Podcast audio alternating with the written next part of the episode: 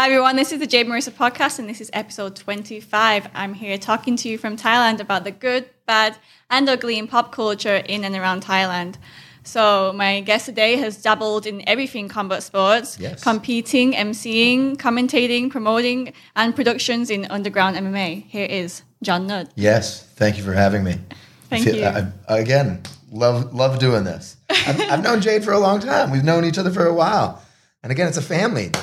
From from Matt from Master Woody, and mm-hmm. you know that I know the Master Toddy as well, and obviously Aaron and Adam, the, the, the crew. I know the Jill. Hey Jill. You know- yeah, no, definitely. I've, as I've grown up in martial arts around Thailand, or Muay Thai around Thailand, and Jon's always been there too. Like you've Yeah. you've developed so much in the MMA scene in Thailand. Yes, yes. Well, again, I would technically be a pioneer in the uh, MMA world of Thailand. I don't know about a pioneer in Asia. I guess you could throw me into that category because I've promoted enough shows to be in that category. But uh, tough thing about podcasts is like you, you, you like I don't like to brag, and yet it's like I'm But this is talking about you. myself. Yeah. exactly. So how do I how do I get around it without seeming like a, a jerk off? Yeah, I said it. You know I mean? but it'll it'll work out. Uh, right. We can flow, but I mean, again, yeah. What what what do we want to chat about today? Because I can go across the map. We can go history. We can go. Yeah, go. we'll start off with your story. So, first question: When did you get into fight sports? Uh, I got into fight sco- uh, sports. I think like a lot of people. Like, well, again, you had your, your pops. My mom was the one that put me into combat sports. So my Ah. mom put me into taekwondo. Uh, You're the second guest that we had this. oh yeah, Yeah, you know Chris Lawrence. from Yeah, oh, yeah, Chris, yeah, yeah. same, same. I think a lot of Americans, because he's American. He's American Swedish. Okay, he's American Swedish, but like a lot of Americans, uh, man, I grew up when the Karate Kid was out. Like I grew up when the first Karate Kid was out. Daniel Larusso, you know, Mr. Miyagi-san, and um, my mom put me and my brother into Taekwondo. I think I was like five or six when she put me in. My brother's four years old, and he was a, a little bit late, but did Taekwondo was my uh, was my first with Brian Malik. I got like my black belt similarly to a lot of people in Taekwondo. Like I got my black belt when I was like 14, 15 Wow. but is it really a Yeah, black yeah. belt? You know what I mean? Now that I'm a more educated martial artist, I don't know if I would go back and consider my skills back then uh, up to up to par. Um, as an American, when I got to high school, Taekwondo probably wasn't the coolest, and I was like thinking about girls, and it wasn't really the, the you know you wanted to play American football. American football was what got you there. My American football coach, the lineman coach, was also a wrestling coach. So I got in. I, I did. I was a wrestler in high school as well, um, and remember, you know, I was around for the first UFC. My mom, Wow. my mom got me the pay per view of the first UFC uh, with good old um, obviously Royce winning it, Royce Gracie winning it, but everybody remembers the big ah, man. I don't even remember his name. It's Gerard who kicked out the tooth, but remember that, that first tooth that got kicked out in the first fight and went in. The, I remember being in my basement with a whole bunch of like kids that were, you know, eleven and twelve years old. Like, yeah, that's what, I want that. Um, and obviously, you know, I I'm also a product of Hulkamania. Oh, nice. So I grew up watching WWF. WWE, yeah, WWE, which was WWF Yeah. before the whole World Wildlife Federation. Was I like, grew up with that do that." too. My brother just used me as a dummy to practice his wrestling moves on. Yes, So, yeah. older brothers will tend to do that to the younger siblings. So yeah, I went from from there, and then uh, you know, got into college and did my Brazilian jiu jitsu stint for a little while. I've also trained a lot of uh, kung fu, a lot of kung fu and, and uh, tai chi under uh, Clyde Ince in Los Angeles, California. Oh, so Um, you're you're not from LA though. No, I'm not from LA. I'm from Boston, From Massachusetts. Boston. It's a mutt. My uh, my dad lives as a rancher in northern Montana. Mm-hmm. My mother lives down uh, on the Delaware, near Philadelphia, Delaware Pennsylvania border. Brother is still in Boston, and uh, I came to Thailand for the first time in 2004, uh, pre tsunami, and the tsunami though is why I'm here. Do you know what I mean? Like I came here pre tsunami. I came from Muay Thai. Um, uh, I had a portion of a security company in Los Angeles, California, and I would travel each year. Like the 2002, 2003, I was going to Amsterdam to go to Mejiro Gym and Wow. Vos Gym and all the sick kickboxing gyms out there. Um, so I was I was traveling for martial arts, and I came here in 2004. I fought uh, in Patong Stadium. Was my first fight in Oh, Thailand. nice. Good old Patong Stadium. But by the way, Patong Stadium in 2004, you had like John Wayne Parr, you had Jabba, you had Ramazan. Ramazan being like Wow. the s- scariest person that I ever knew in in uh, Muay Thai back then. Um, and you had all the greats. I mean, you had Buakaw. Like, it's the Really? year. it- it's the year. Yeah, he was visiting. He was doing his little tours Wow. down there. He was doing the his Y Crew shows down there. Yeah. 2004 was his World Max though championship. So I mean, like, I really was into all of that type of stuff.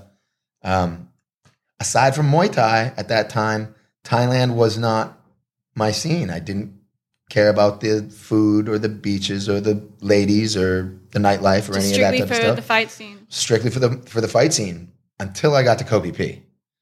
And Koh Phi Phi was where I like fell in love with Thailand. Koh Phi Phi was just such a it was like a was like a screensaver. You, know were what I just mean? there for vacation? It was just yeah, I was there. Um, my parents had gotten divorced that year, Mm. and my like I saw no reason to come back for Christmas. Yeah. And my mother was like, "You're a horrible, horrible son if you don't come back for Christmas."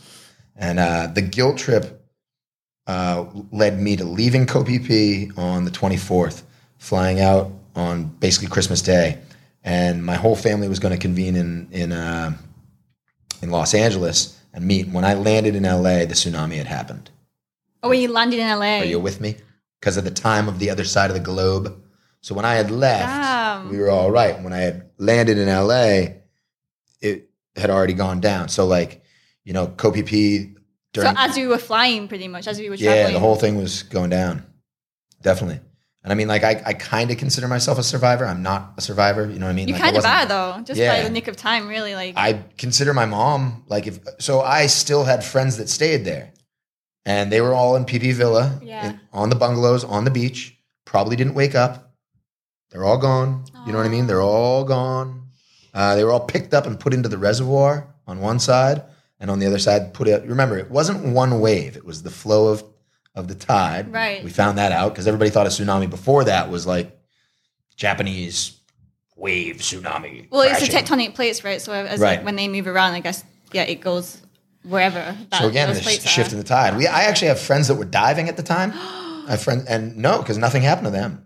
Are you with me? So the boat went out. The boat with the tide just went up and down. Everybody thought it was a wave that was going to crash over the boat. That's not how it worked. The tide just ri- rose, and again, the mass flooding happened on the island. P is set up like a like an hourglass, right? So you Mhm. have big mountain on one side, big mountain on the other side, beach cove, beach cove, right? Mhm. Well, the wave first came in on on that side, and you know, well, it didn't. The tide went out. Remember, Right. the tide went out, and then there were stupid people that were like, "Oh, the tide's out. That's peculiar. I'm going to go pick up a fish." And then when they picked up the fish, boom, wall of water smacks them, and Even like over the mountains. well, it didn't come over the the sides. It went, but the water Through- was went strong enough through. that went through both sides. Like, because you've been to Phi, right? Yeah. So when you get off of that pier and then you co- come to the back where Tonsai Beach is, Yeah. it went all the way through on both sides. And they say that it hit four times on one side, three times on the other. And there were obviously people that went straight up to the mountains. Um, a majority of the casualties happened when people went up to the mountains and they thought it had stopped. And they were like, oh, we're going to go back down. We're going to go back down, find those bodies. I can hear him yelling in Swedish. I can hear him in Finnish. Right. I can hear him in other Scandinavian languages. And then you just hear the voices stop, stop screaming. Oh my god. Ah, did we just we got too morbid right there, right? A little, little sad, but yes, that's uh. and wait, you said your friends who would who were diving at the time were not. so I had friends that were diving at the time, and and the boat would go out, went out into uh, Pibile Bay or whatever, and that they said that that they immediately got pushed down to the bottom. So they like they felt it, they got pushed down. They're on on the bottom of the the they're on the bottom of the ocean on the sand, all looking around. You know, again, that's peculiar. It stops. They go up to the boat. The boat has been signaled that there's a tsunami, and, and most of them got uh, piled back in and then driven to the nearest place where they could climb up a mountain. My buddy Sammy Miami, who you have met, he's been to a bunch of my shows. I know that you know who he is, but he owns resorts down on Lipe now. Mhm. They owned uh, bookstores on Koh Phi Phi at the time. He and his sister were on the morning boat. The morning boat left left at seven thirty, and uh, they left on the morning boat on at, at the 7:30 boat. They got a distress call that there was a tsunami, and so their boat actually pulled into Koh Long, and then everybody moved to the top top because again, everybody thought it was going to be a big wave. Right. But what actually just happened was the boat got raised, and and they didn't even know. Yeah. You know what I mean? Yeah. So. Uh, Well, so they were on the top of the mountain. yeah, so then they got, you know, because some of the boats would just drive in and go straight up the land because you were worried that something was going to come. So it was it was a race to the top. You know? Wow. So then they were on top of the mountain. They could actually watch it happen. Correct. And That's then I mean, crazy. yeah, I have friends that you know, man, I had uh, multiple friends actually. I two friends that committed suicide from like survivor's guilt. Oh, PTSD. Yeah, just well, again, survivor's guilt. Like they lost their friends, felt really, you know, um, really bummed. You know, I had a, a- again, we had a couple friends. Like the worst ones are on a survivor's guilt note and a survivor's struggle.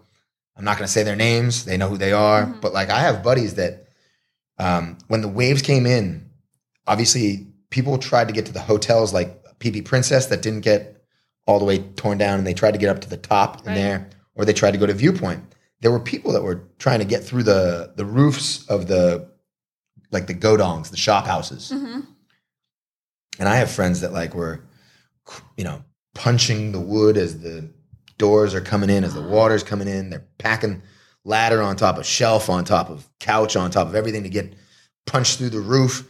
And all of a sudden, the water's up here, and he's getting himself out. And he's got somebody grabbing his leg, and it's surviving. And he's got Oh, a, and he kicks Yeah. off the person, and obviously that person's gone. So, and then you just, you know, You feel you remember that after. Yeah. But, I mean, in the moment, yeah, you have to survive. of course, of course. Shit. I think I remember that. Like I was because I I did that, and then to bring back those fond memories, I also worked as an extra on that movie, like The Possible, with uh, Yeah. Ewan McGregor and the Australian, very lovely lady. And uh, there's a scene in there where like he's on a, clinging to a tree and he kicks off oh the guy. Oh my god! And then you That's always yeah. That's always the one that like. Well, I mean, again, I wasn't actually on Koh Phi Phi for it. But I mean, uh, you were still Buddha, like, Allah, all you guys, thank you. yeah. Whoever's out there But looking having out for close friends who've been through that thing, like you, you can feel the same. Oh, for sure. Yeah. And I mean, again, like uh, definitely every every Boxing Day, it's the, the first thing that I remember. You know what I mean? Wow. And I can, you know, I can care about dang it now and tsunami, ding ding ding ding ding ding ding ding. So yeah, um, but yeah, if it wasn't for the tsunami to come back, I don't think I would be in Thailand. I think I would have gone back, had my vacation, had my fight, Yeah. you know, and uh, and and gone back and lived a normal life back in Los Angeles, probably. Then why? What happened? Post tsunami, I decided that I was going to uh, raise money for High PP, which was the nonprofit organization working on Koh Phi Phi. Um, I raised uh, tens of thousands of dollars, um, and and I brought it back. And I came back to Koh Phi Phi on March 9th. I know that because it's the anniversary of uh, the late great Notorious B.I.G., Biggie Smalls, and I got back on that day. I was one of the first farang on the island, and I lived there the rest of the time. And um, What and was I- it then I- like going back there? Still finding bodies, still Oh, finding wallets, still finding Everything. Everything. Yeah. um, The buildings were a mess. yeah. And I also it, it also taught me a lot about nonprofit organizations Mm-hmm. and like which ones are good and which I mean Yeah. the corruption in Thailand that we know about is pretty wild, but you know that there are certain people that gave and donated a lot of money and either they donated it to the wrong people because those people already have money Yeah. or You just went nowhere. it just went nowhere. You know what I mean? So I worked for High PP for like three months, and then I was like, I'm gonna do my own thing. wow. And uh, met a nice Thai family. It was a long boat, long tail boat driver. He lost his uh, wife and his kid, and he had no real uh, means of of uh, making an income. There's another guy from UCLA there named Matt Berger, uh, who was a UCLA football player. He and I got along. We built this guy a gym and gave that gym off to him. It was called King Kong Gym, and it was there until it was there until about 2006, 2007, and then it and then it was gone. Um, but I also opened up my first dojo on Koh Phi Phi. really? Yep, which was not a dojo. I, I, I've been the owner of Wait, three how's it- dojos how was it not a dojo? because it was a bar called the Dojo.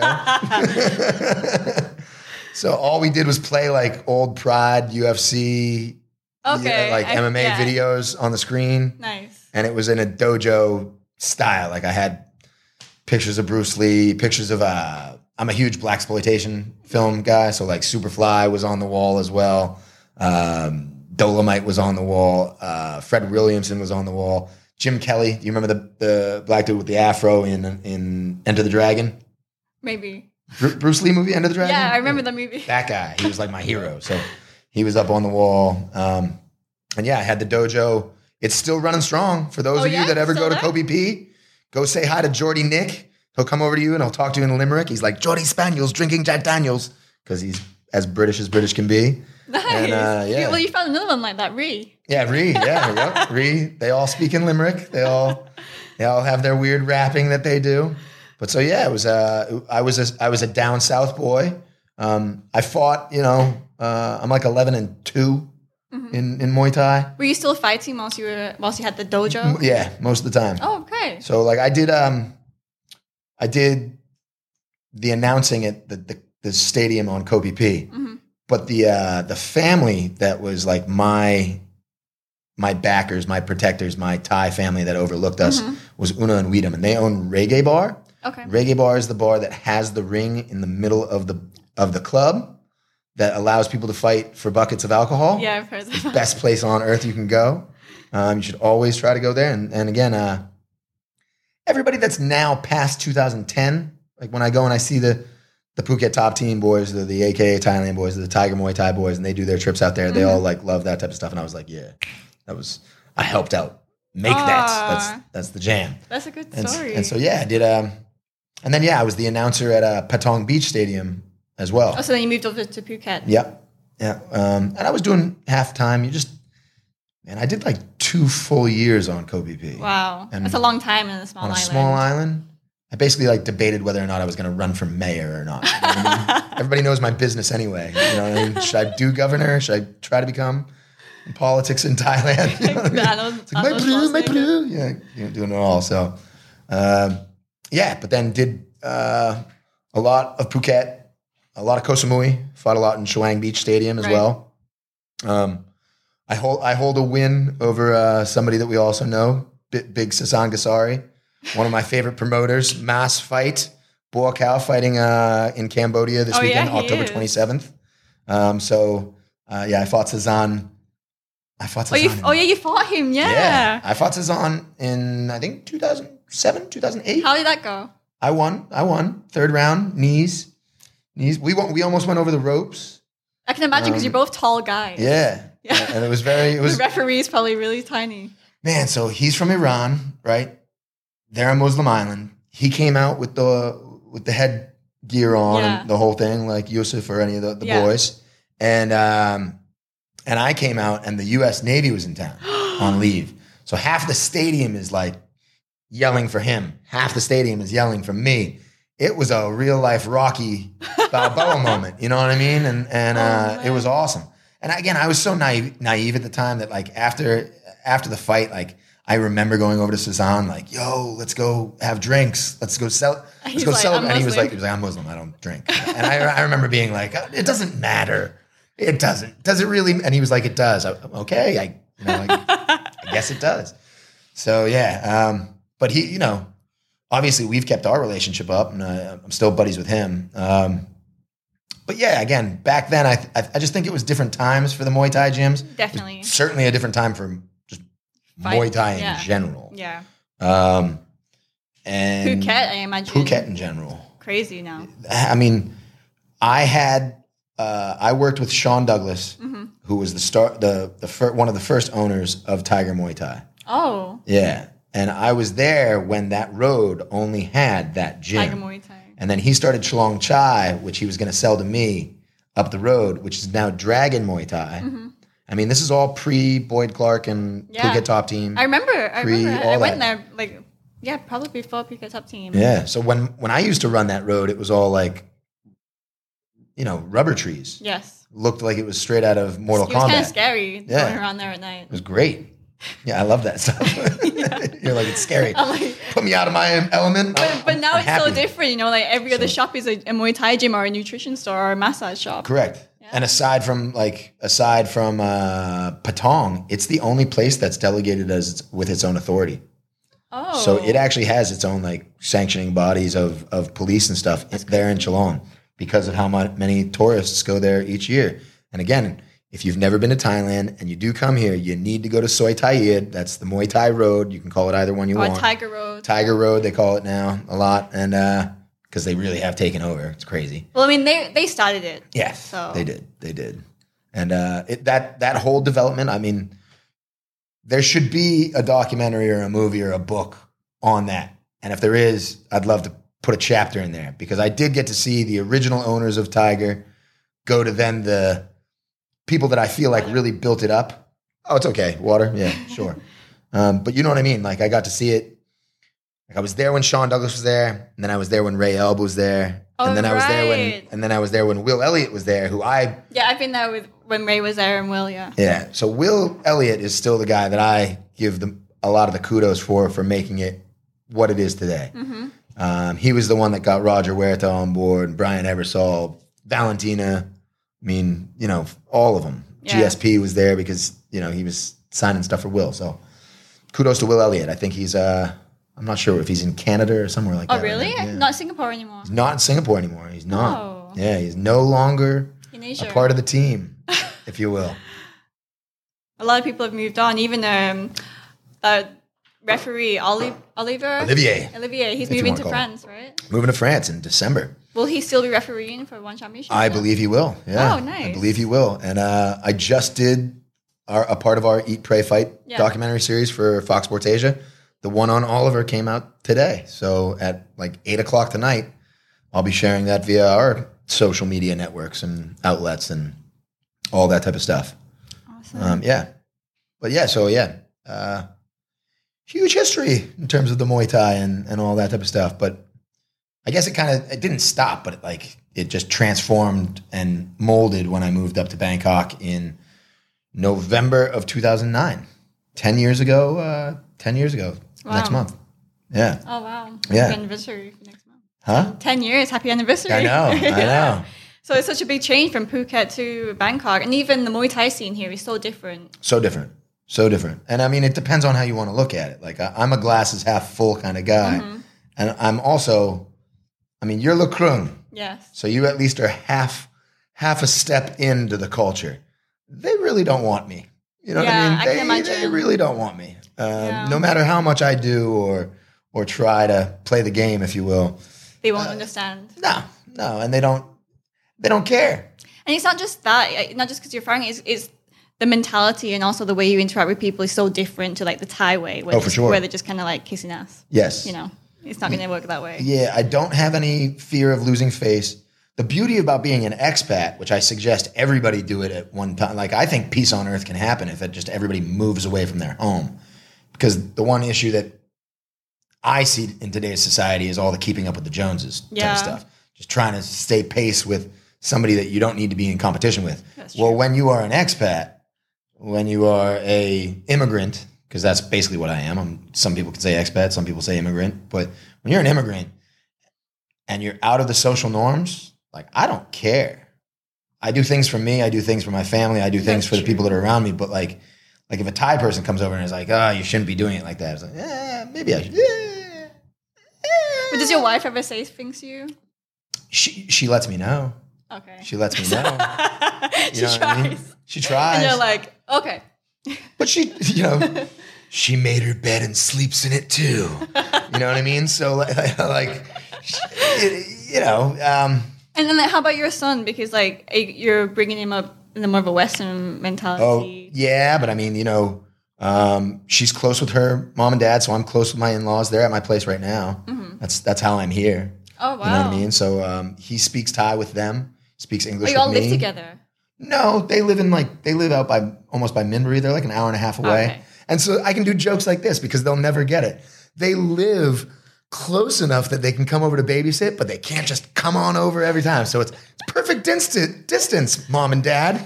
Man, Paul, sujod up, jing jing. You know, you know, like they can't just drop by. Right, but which usually Thais do. Yeah, Yeah. but but if I need them there, no, yeah. they're there. Oh, that's which good. Is, So which you- is awesome. You got. You got it sorted out. Yeah. And I mean, uh, yeah, it's great. And yeah, my wife, I mean, she knows that I'm a clown. She thinks that I'm a clown too, but I'm a very loving clown and I'm a, you know, Yeah, and you take care of your son, and you take care of your family. For sure. It. Yeah. it's a good connection, if you will. So, yeah. where, where are we going to go from there? Okay, so you, I would say you were the first person who started MMA in Thailand. Yeah. That was Dare Sports. Dare Fight Sports. Dare, Dare Fight, Fight Dare Fight Sports started up in 2010, uh, and it was actually Finnish guys that originally put it together. I was just the first one that was brought on as part of the team Hmm. to to grow it, and I was the first MC, and I was the first How'd one they that find was. you? Uh, they found me from Patong Boxing Stadium. You know, from Patong Boxing Stadium. Um, they actually, you know, James Goyder, Yeah. the, the writer James Goyder. They knew James Goyder as well. James um, had gotten in touch with them to do some writing for Dare Fight Sports for for that.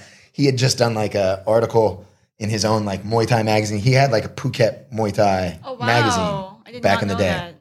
yeah, he started out doing a bunch of like websites and small publications. But I remember he he used to print. Like that's how old we we are. You know what I mean? Like he used to print out his stuff and hand them out and, Yeah. and do all the flyers and stuff. Wow. And he had written an article on Phil Baroni, who was training at Tiger at the at the time, and um, it all came full circle. But I met I met uh, Jussi Salaranta, who was basically the CEO of that company, and Yane, who I'm still friends with today. And Yane is a very I think he's the most artistic person to ever be in mixed martial arts. Wow. And I I sucked up a lot of that friendship and knowledge that he had. And Are they both still out. in Thailand? I don't know if they're yes, they're both still definitely in Thailand. Uh, I just I haven't talked to Josie in a long Mm-hmm. time. I talked to Yane, who is now an architect down in Nakhon Si Thammarat, Oh wow. and he like builds buildings and stuff. And I don't know if he'll if, if he'll ever get into it. Like I'd love to work again with Yane. I'm sure he knows that. Um, and I would love to bring Dare back. To tell you the truth, I'd love to bring Dare Fight. It was Sports back. nice. It was a good, good promotion. Yeah. I and again, like it. you were at our underground show. I mean, like, Yeah. we did not, I mean, in all honesty, like, by the way, like I might be overstepping myself a little bit, but when I say like we were the most artistic, I still think that I'm the most artistic guy in in this. And it's really like if you go look at uh, UFC posters, nobody did a fight poster before Dare. Nobody in the industry that didn't have fighters on it. Every Mhm. fight poster from pre 2009 had it was the same. It Yeah. was, it was this, Yeah. and you, or or it Yeah. was. I mean, even go back. Just a picture of the fighters. just a like- picture of the fighters. Yeah. Just a picture of the fighters. You could- you could have some flags, Right. but it, it didn't do that. Go look at the old Dare artwork. Like we didn't we didn't put any fighters on it. It was you know it was like a, a picture of a glove. You know what I mean? Or it was a picture of You like create the suspense. yeah, we created a lot of suspense. It was a picture of an open wound.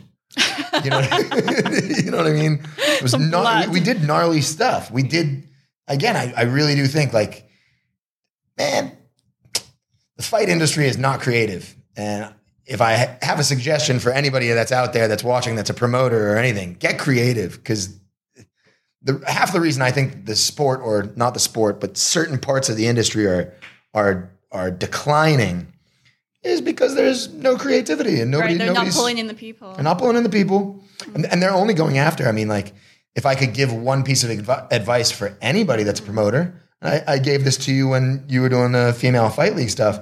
Do not go after fight fans. Right. Don't go after the gyms. Yeah. If they're hardcore fight fans, they're going to watch you anyway. right.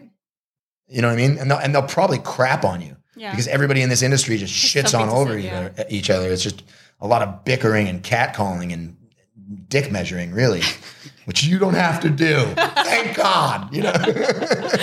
Hopefully. yeah, exactly. Exactly. exactly. Um, I mean, we're in Thailand. We we could get that surgery. I've heard people get it. Um, but you, I mean, yeah, there's just not a lot of creativity, and uh, everybody goes after the same. Like like they go over to gyms and flyer. Right.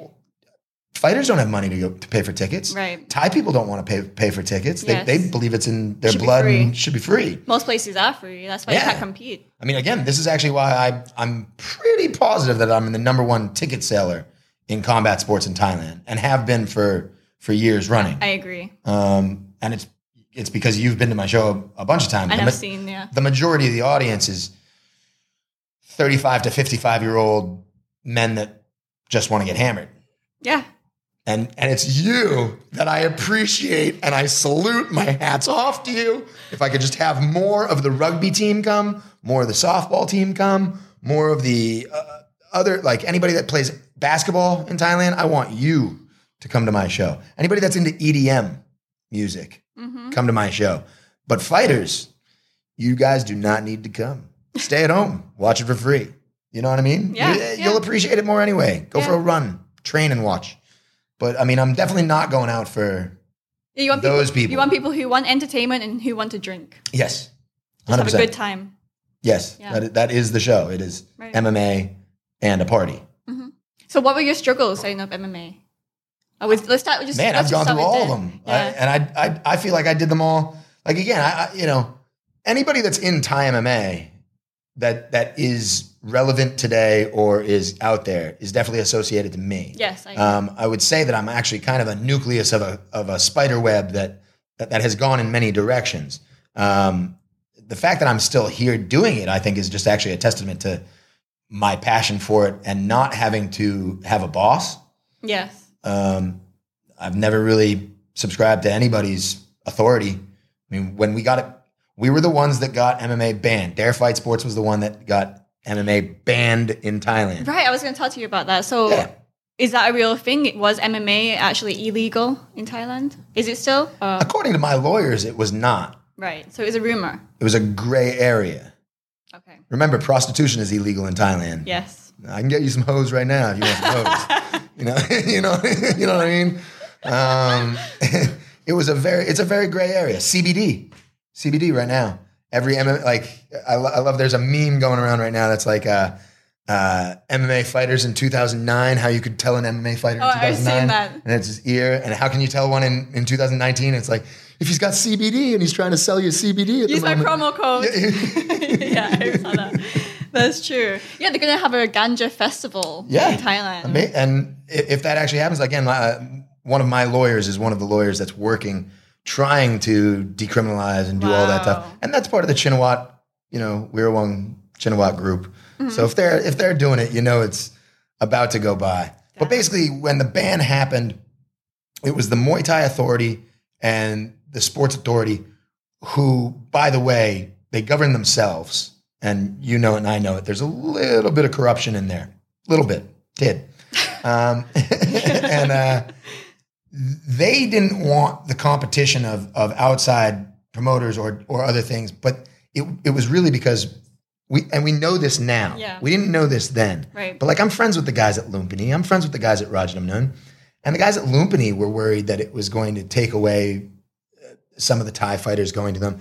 Was worried that they were going to, you know, mess up the culture or anything like that. But really, what what they were worried about was people going to a different sort of gambling. oh. Because remember that Lumpini and Rajadamnern, Muay Thai goes hands in hand. they hand, control the gun. Yeah. hand in hand with gaming But and, how all- can and, and be- gambling. Another thing that's technically illegal in Thailand, but you can open air gamble at any at any Muay Thai stadium. Well, that's the in thing the because Lumpini and Rajadamnern Rajadamnern Stadium both have gambling licenses. Correct. So, like, what, how could you compete if you did MMA? You cannot even. Well, I, I never go for gambling. Yeah. You've never seen me have and you cannot get the license anyway. So 100%. not, not competition. 100%. But what it what I don't know what their logic was, but I really do know that it pushed away a lot of the gamblers that were gambling on Muay Thai towards football.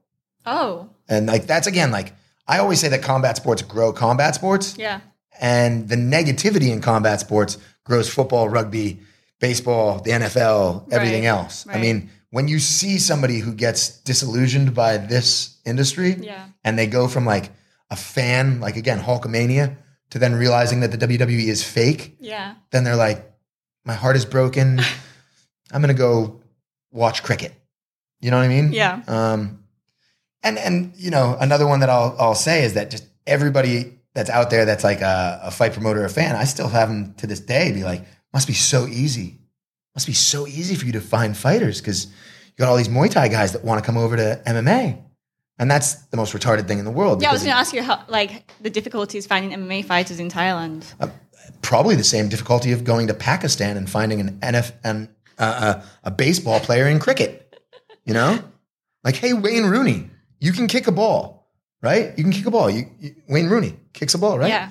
Why doesn't he go play football, like American football? Why Oh. isn't he a kicker? You know what I mean? Why doesn't anybody from rugby go over to the NFL? Well, they do now. One in a, once in a, while. but why? You know what I mean? Yeah, yeah, They're totally different sports. Totally different. And people, some people don't understand that Muay Thai is different. Man, people are morons. Let's It's just face true. it. You're all stupid. You're all stupid faces. It's ignorance. It is. You know. Yeah. Education. Yeah. But I mean, you know, um, I think that there's, there's a lot of people that think that combat sports lovers love all combat sports, and that's clearly not what it is. No, there are people that either. only love Muay Thai. There are people that only love K1. There are people that only love Lethwei, Kun Khmer, Muay Thai, but it, all of them, and they're all Mm-hmm. separate.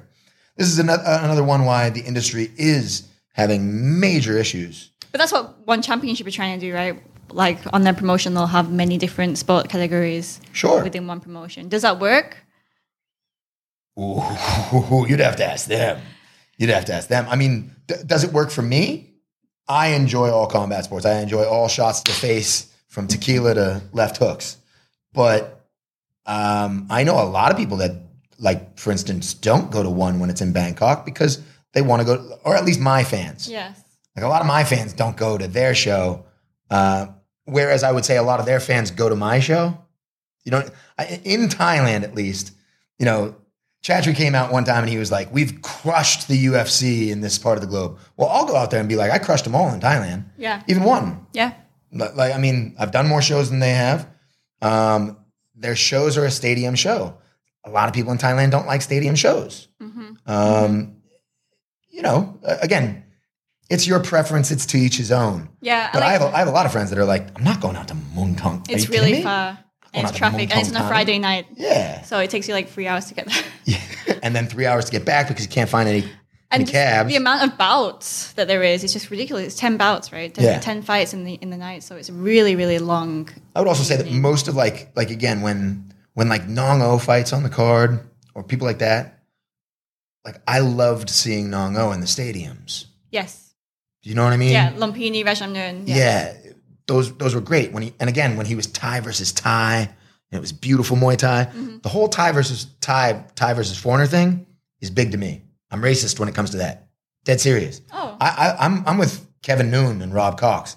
I like Thai versus Thai Muay Thai as my as my heart. But when you take one of those guys and you put him against another Muay Thai fighter or a Right. K1 guy, it turns into a different thing. It's different. And yeah. and I mean, The energy of the fight is so different. energy of the fights are completely different. Yeah. And you don't have the same Rhythm.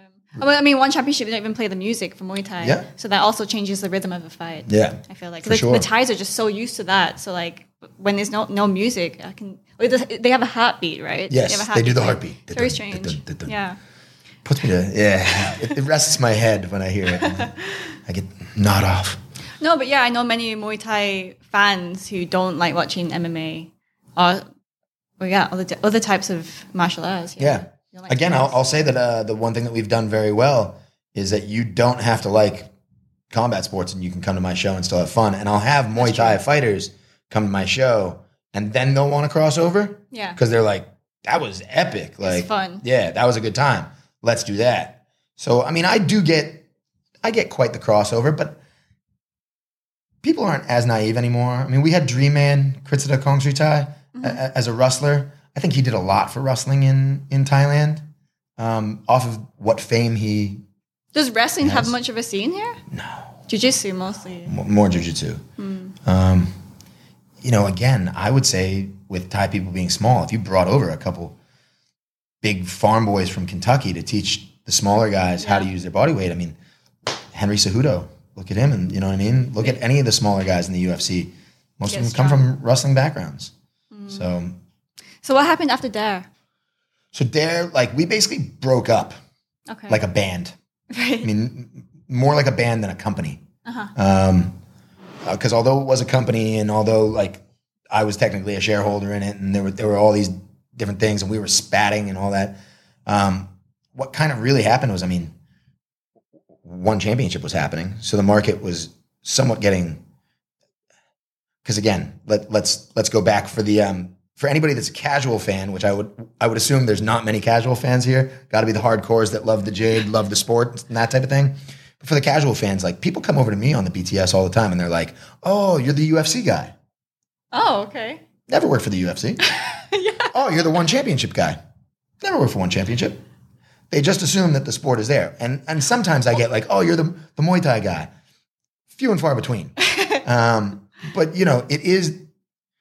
They're all different promotions. so they're all different businesses. That's okay. if- I was going to introduce you as the MMA guy. Yeah, Yeah.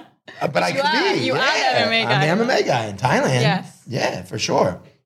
But I mean, you know, there's all different like, and that's the, that's another major issue with all of these sports, Mm-hmm. especially MMA, especially with MMA that's uh, unregulated or has no governing body or no no authority. That's its own business. right. Those those again, the conflicts of interest that go along with them, any of that type of stuff. That's their own thing. Um, it's not the sport. And I would, uh, and like again, going back to Dare Fight Sports when it was breaking up, not that anybody else had anything to do with it, but like when there's other larger players, like one who's you know clearly the leader in Asian MMA out here.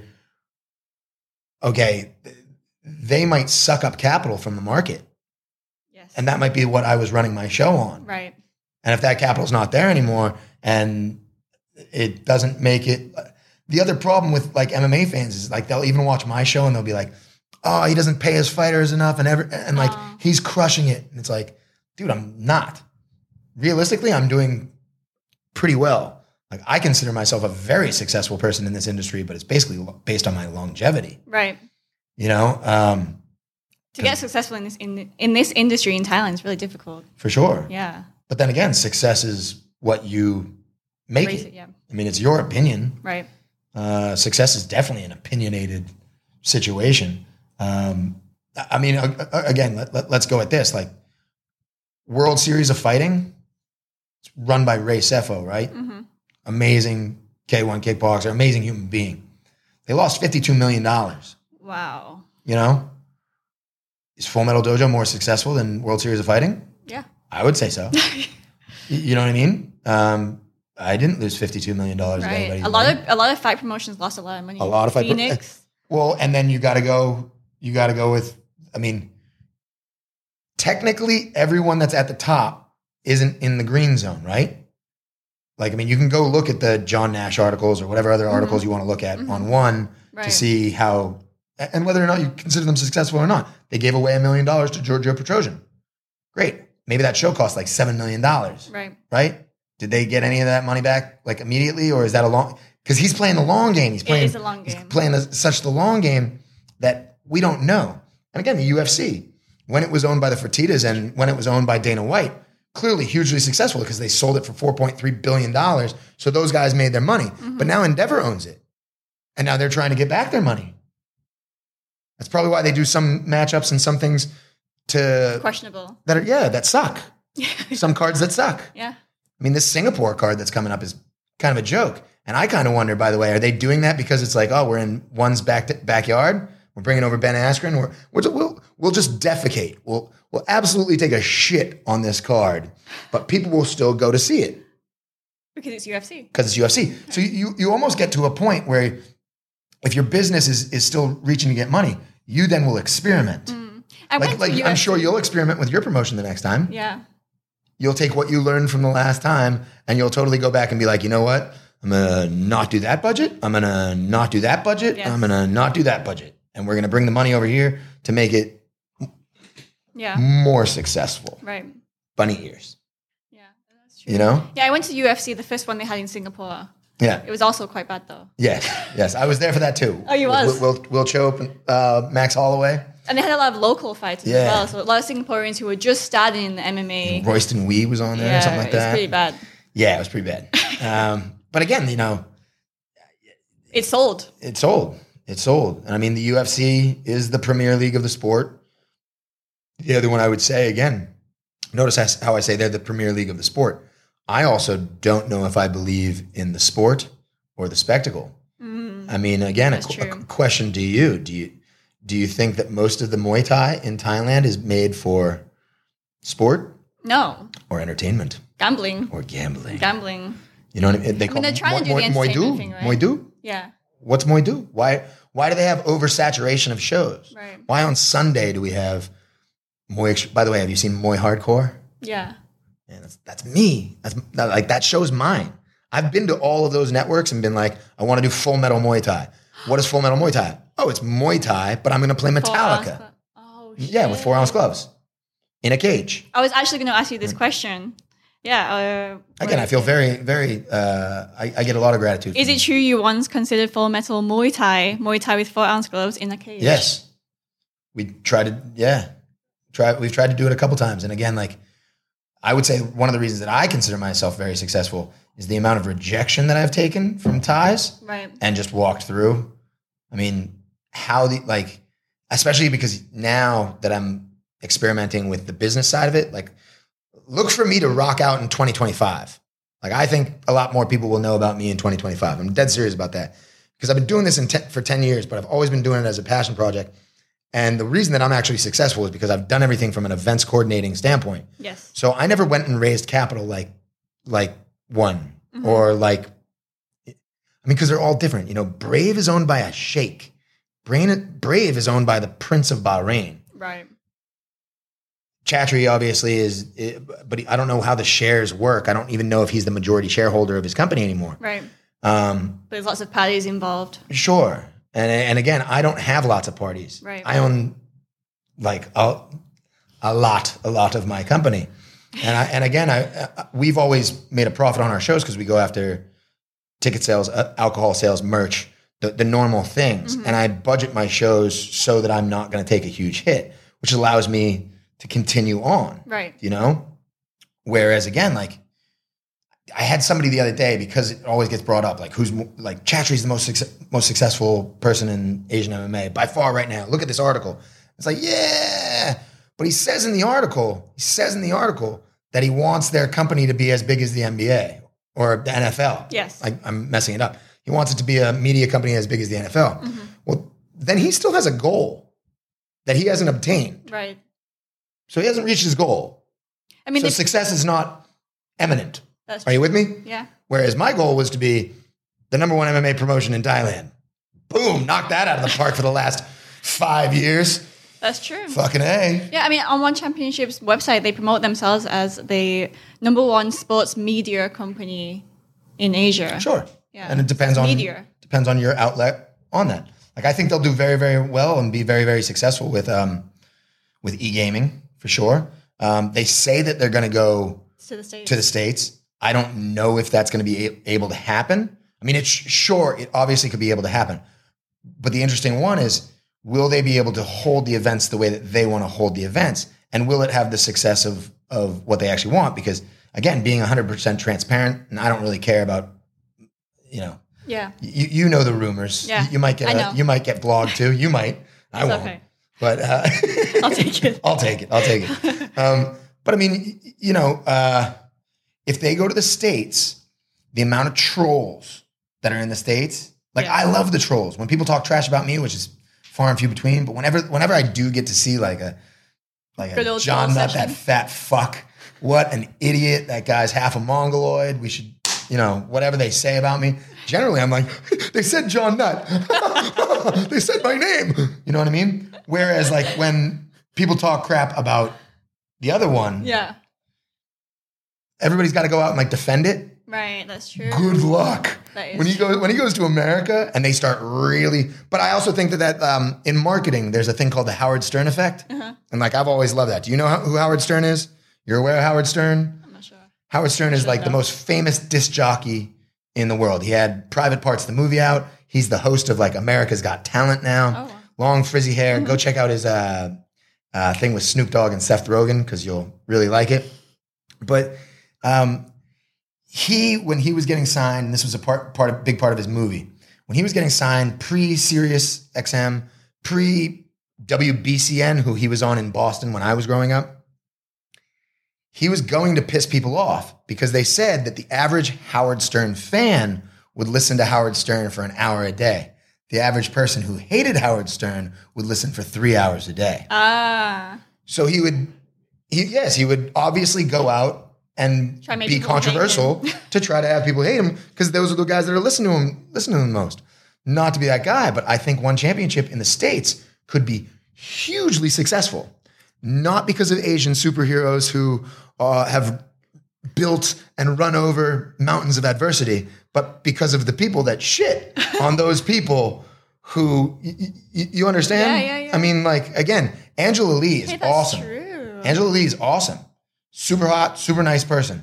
But if you go into some of the uh, underground forums, it's just a whole bunch of savages that are think like, I want to fuck her. I want to fuck her and her family. They make out. They make out. Her, her and her brother make out. And they just, they, they get really bad towards them. But that's how Ronda Rousey like got so so hot. That's how so Ronda popular. Rousey got so Yeah. popular. Yeah. So again, if you don't listen to the negative shit, and I'm sure she could turn off her, her phone and uh, she makes enough money that she doesn't need to have her phone on all the time. Right.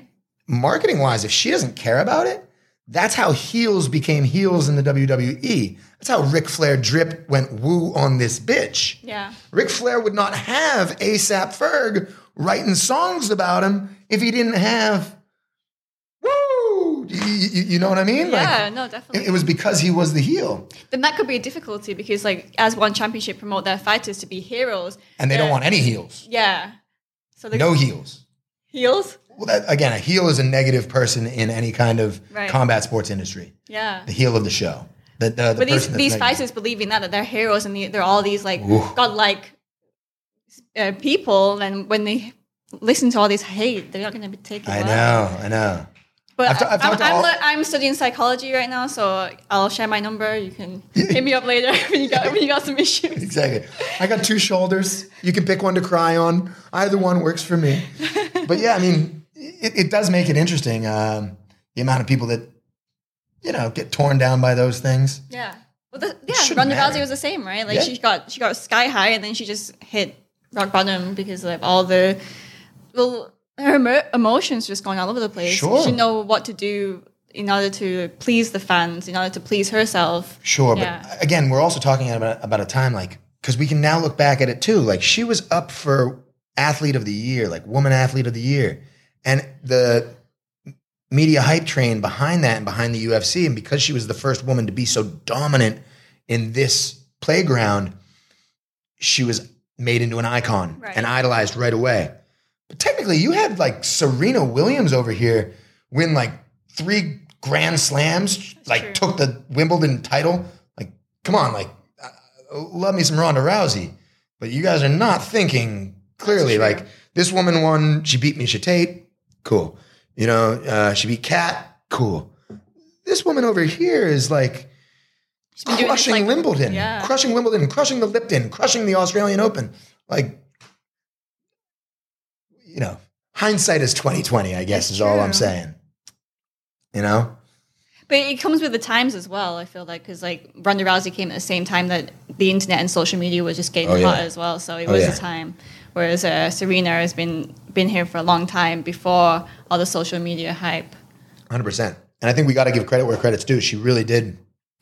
Ronda paved the road for women's MMA. I think a lot of people, and I'll just go based on the entertainment, not on my sexist beliefs, not on my just yeah male chauvinist pig-headed beliefs. I'll go on that, but she paved the road because there were so many people that were so sexist before, men especially, that were like, I don't want to watch women fight. Yes. I don't want to watch women fight. It's boring, boring.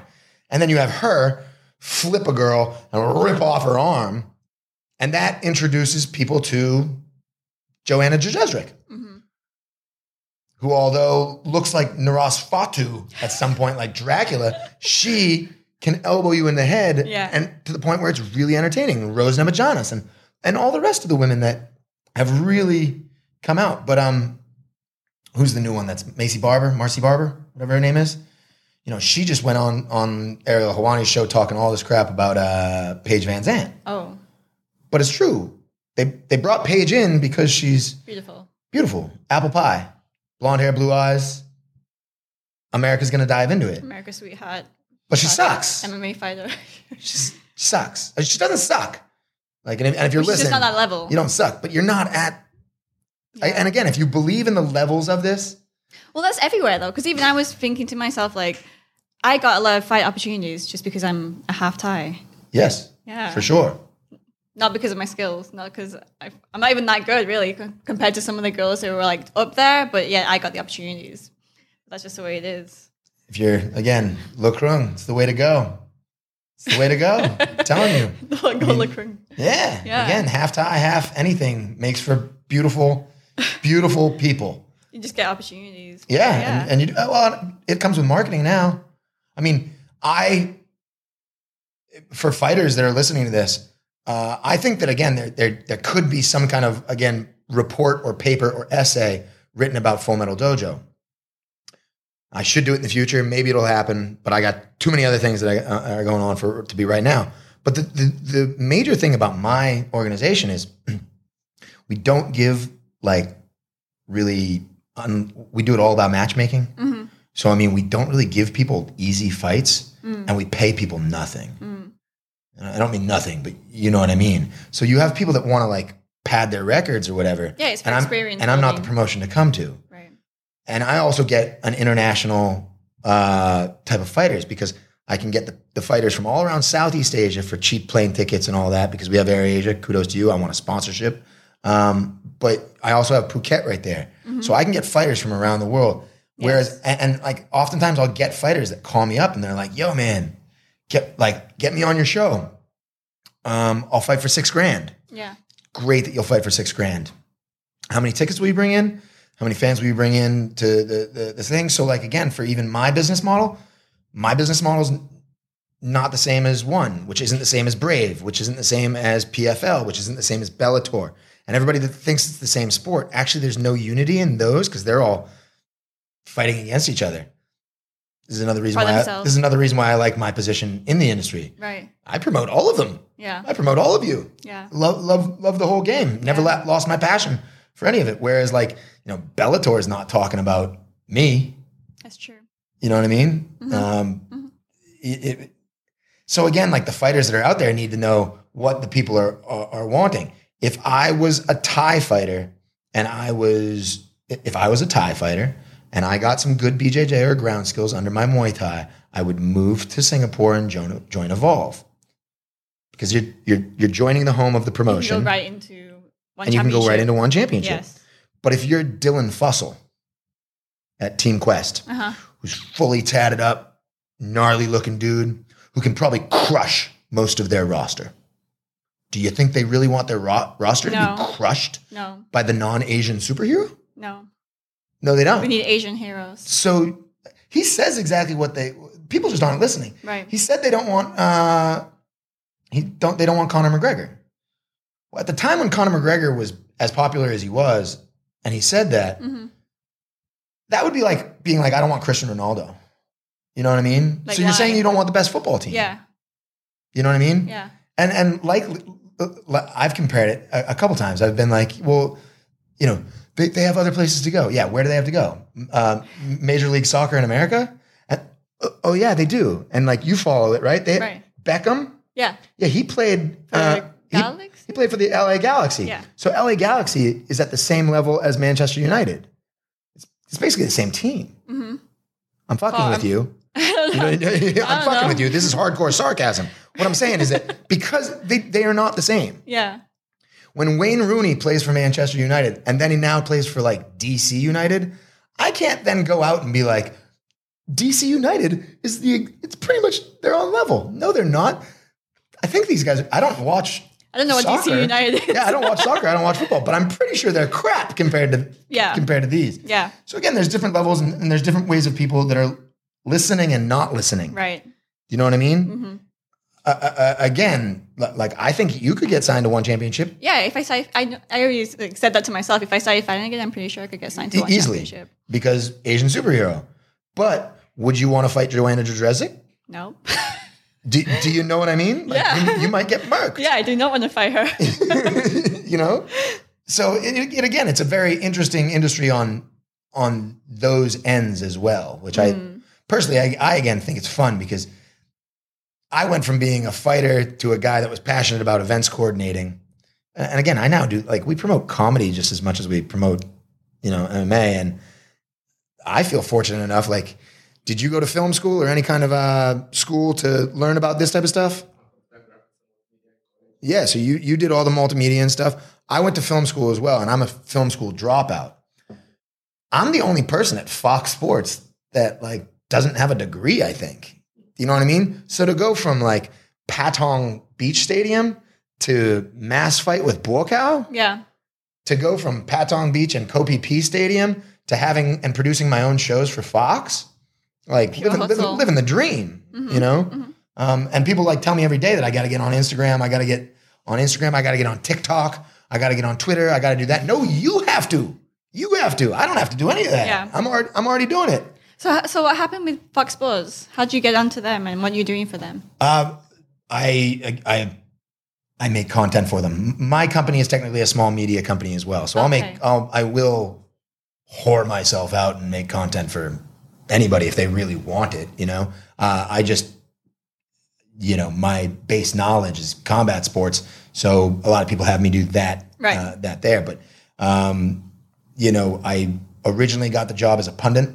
So I was originally the one that was like talking to them. And, and again, basically, for a lot of people that don't know in the business world, Fox then went through a whole lot of jumps and now they technically got purchased by Disney. You know what I mean? So there's a Oh. merger going on. So ESPN is ESPN is Fox, Fox is ESPN, which is all under Disney. So there's a lot of lot of shifting and things. I chose to go with uh, the digital platforms. A lot of people that went with the linear platforms didn't make it, and that's also Smart. just shows where certain things were moving. Yeah. Um, but we basically, after being a pundit for them for a while, and and like I, I used to fly down to Singapore almost every weekend to do their little show. Right. I would fly down there to talk for a minute and forty six seconds on camera to fly back. Wow. Like that's what I was doing.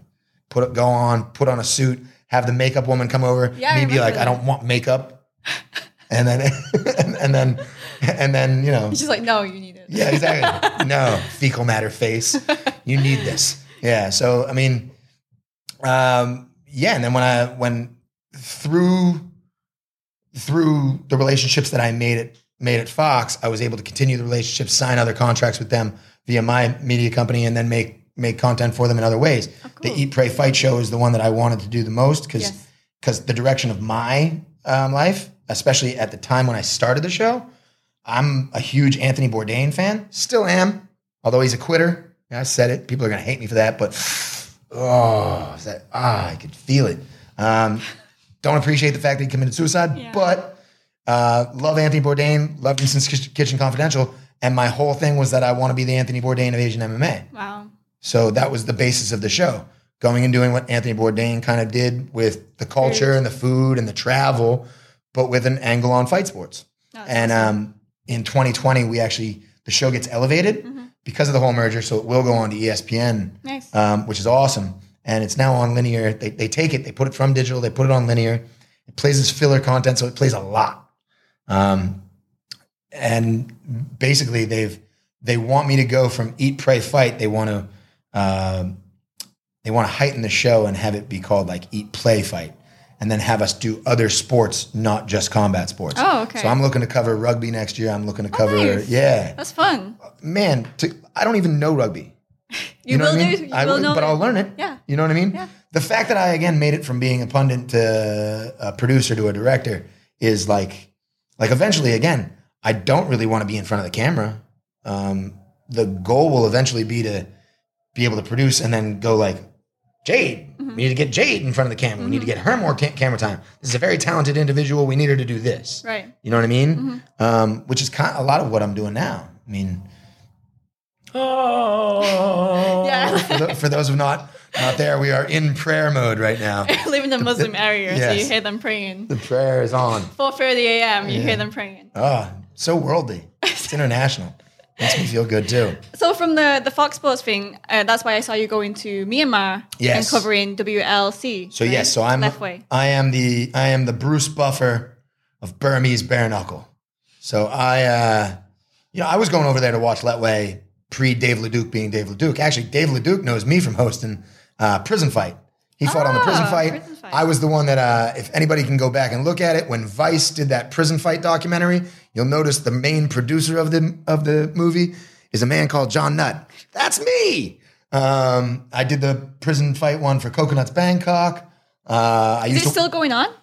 it is. It still goes on, but they were worried about like people getting in there on like a real corruption note because they wanted to bring over like the prison fight team from Mexico and the prison fight team from Russia. And doesn't that sound a little bit like messed up? Yeah. Like, you know Some what of these mean? people are murderers. Yes. So they so the Thais went back to kind of I'm not saying that they dumbed it down, Lame. but they went back to what it was before. Klong Prem prison versus Klong Pai prison, Okay. and those boxing teams. Which for anybody that would be like an American, that would be like the American football, t- you know, NFL, because we have that type of stuff too. Oh, really? Softball team playing softball team in prison. You oh, know what I mean? do. Yeah, sports help out. Can with people go in and watch? I don't believe so. Oh, okay. Um, and people, people, people are not supposed to go in to watch at Klong Prem and Klong Pai.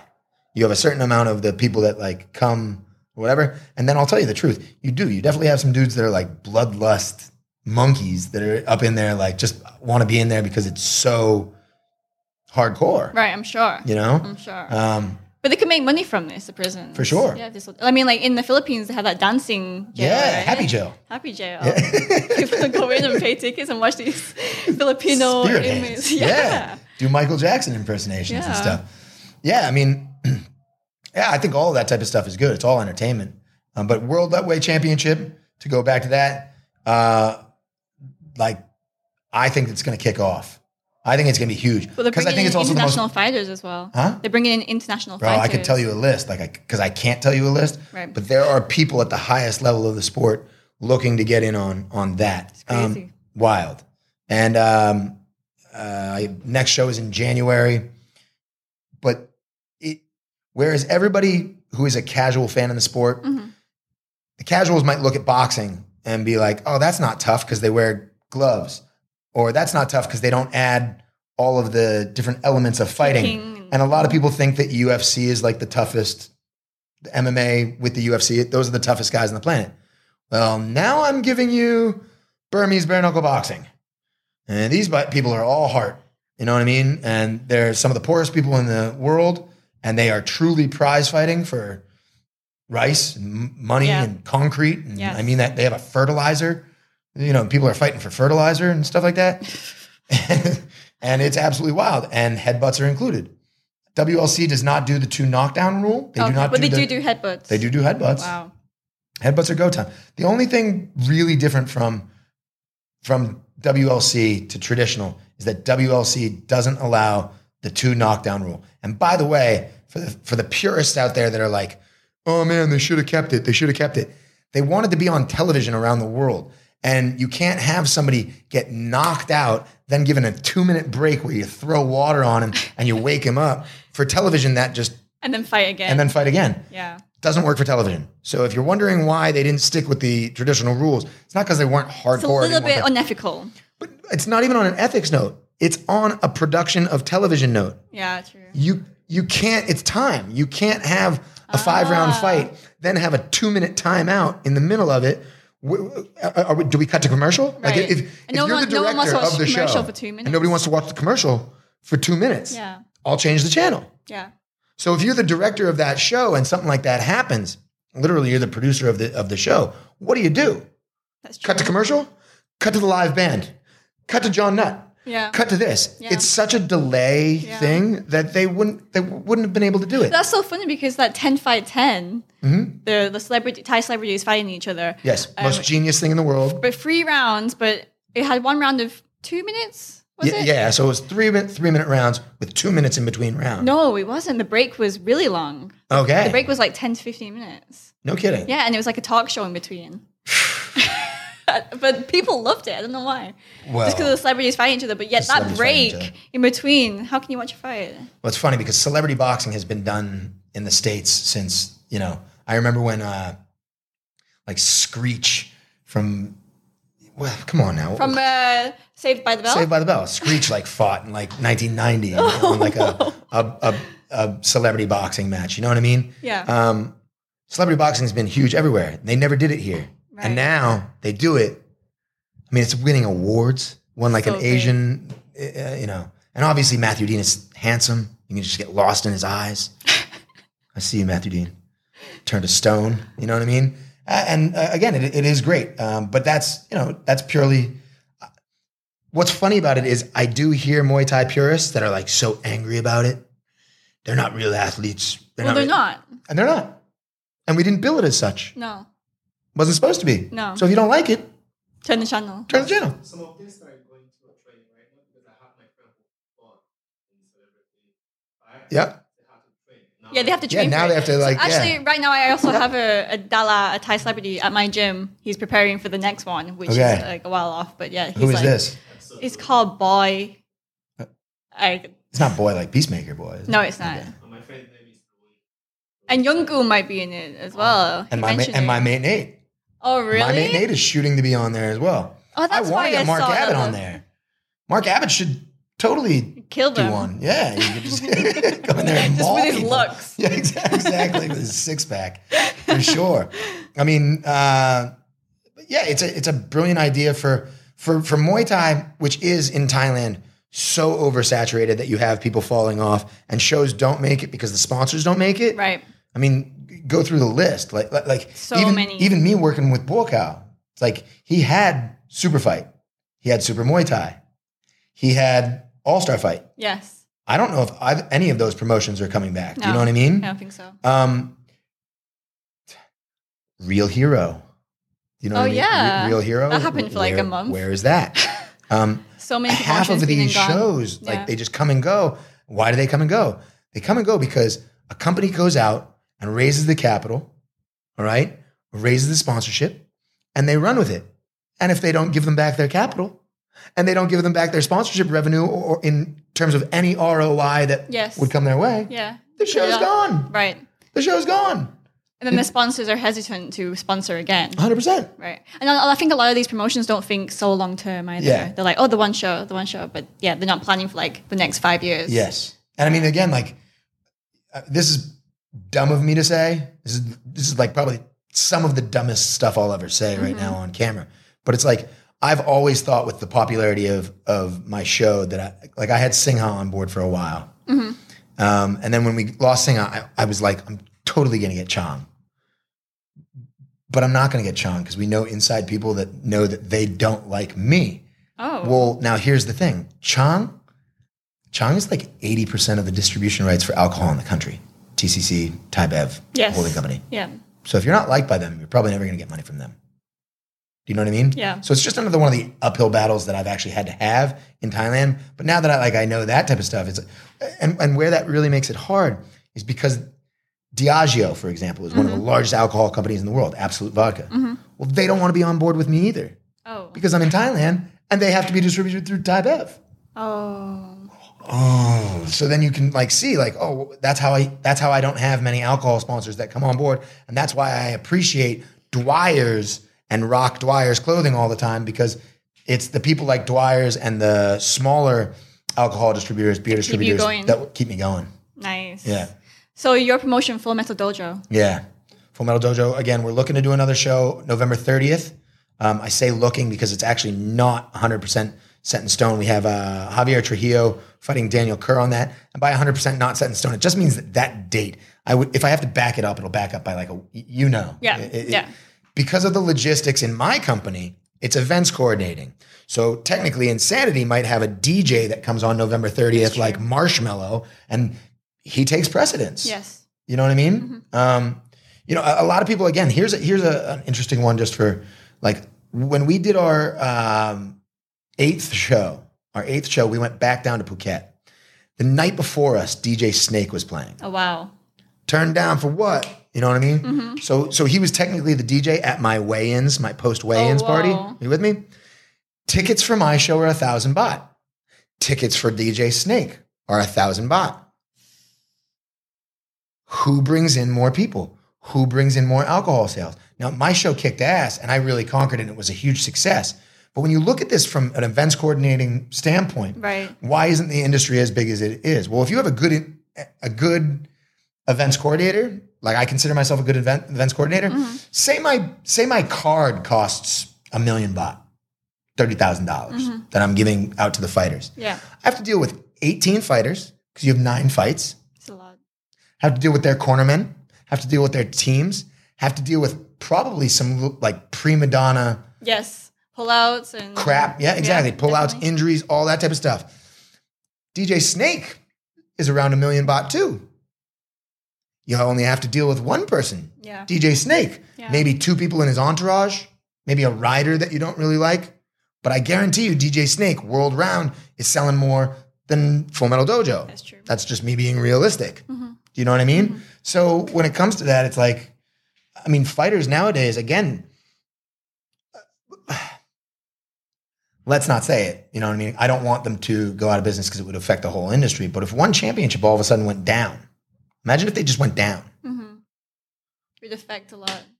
Where do those fighters go? Where, where, where does everybody go? Like, where, what?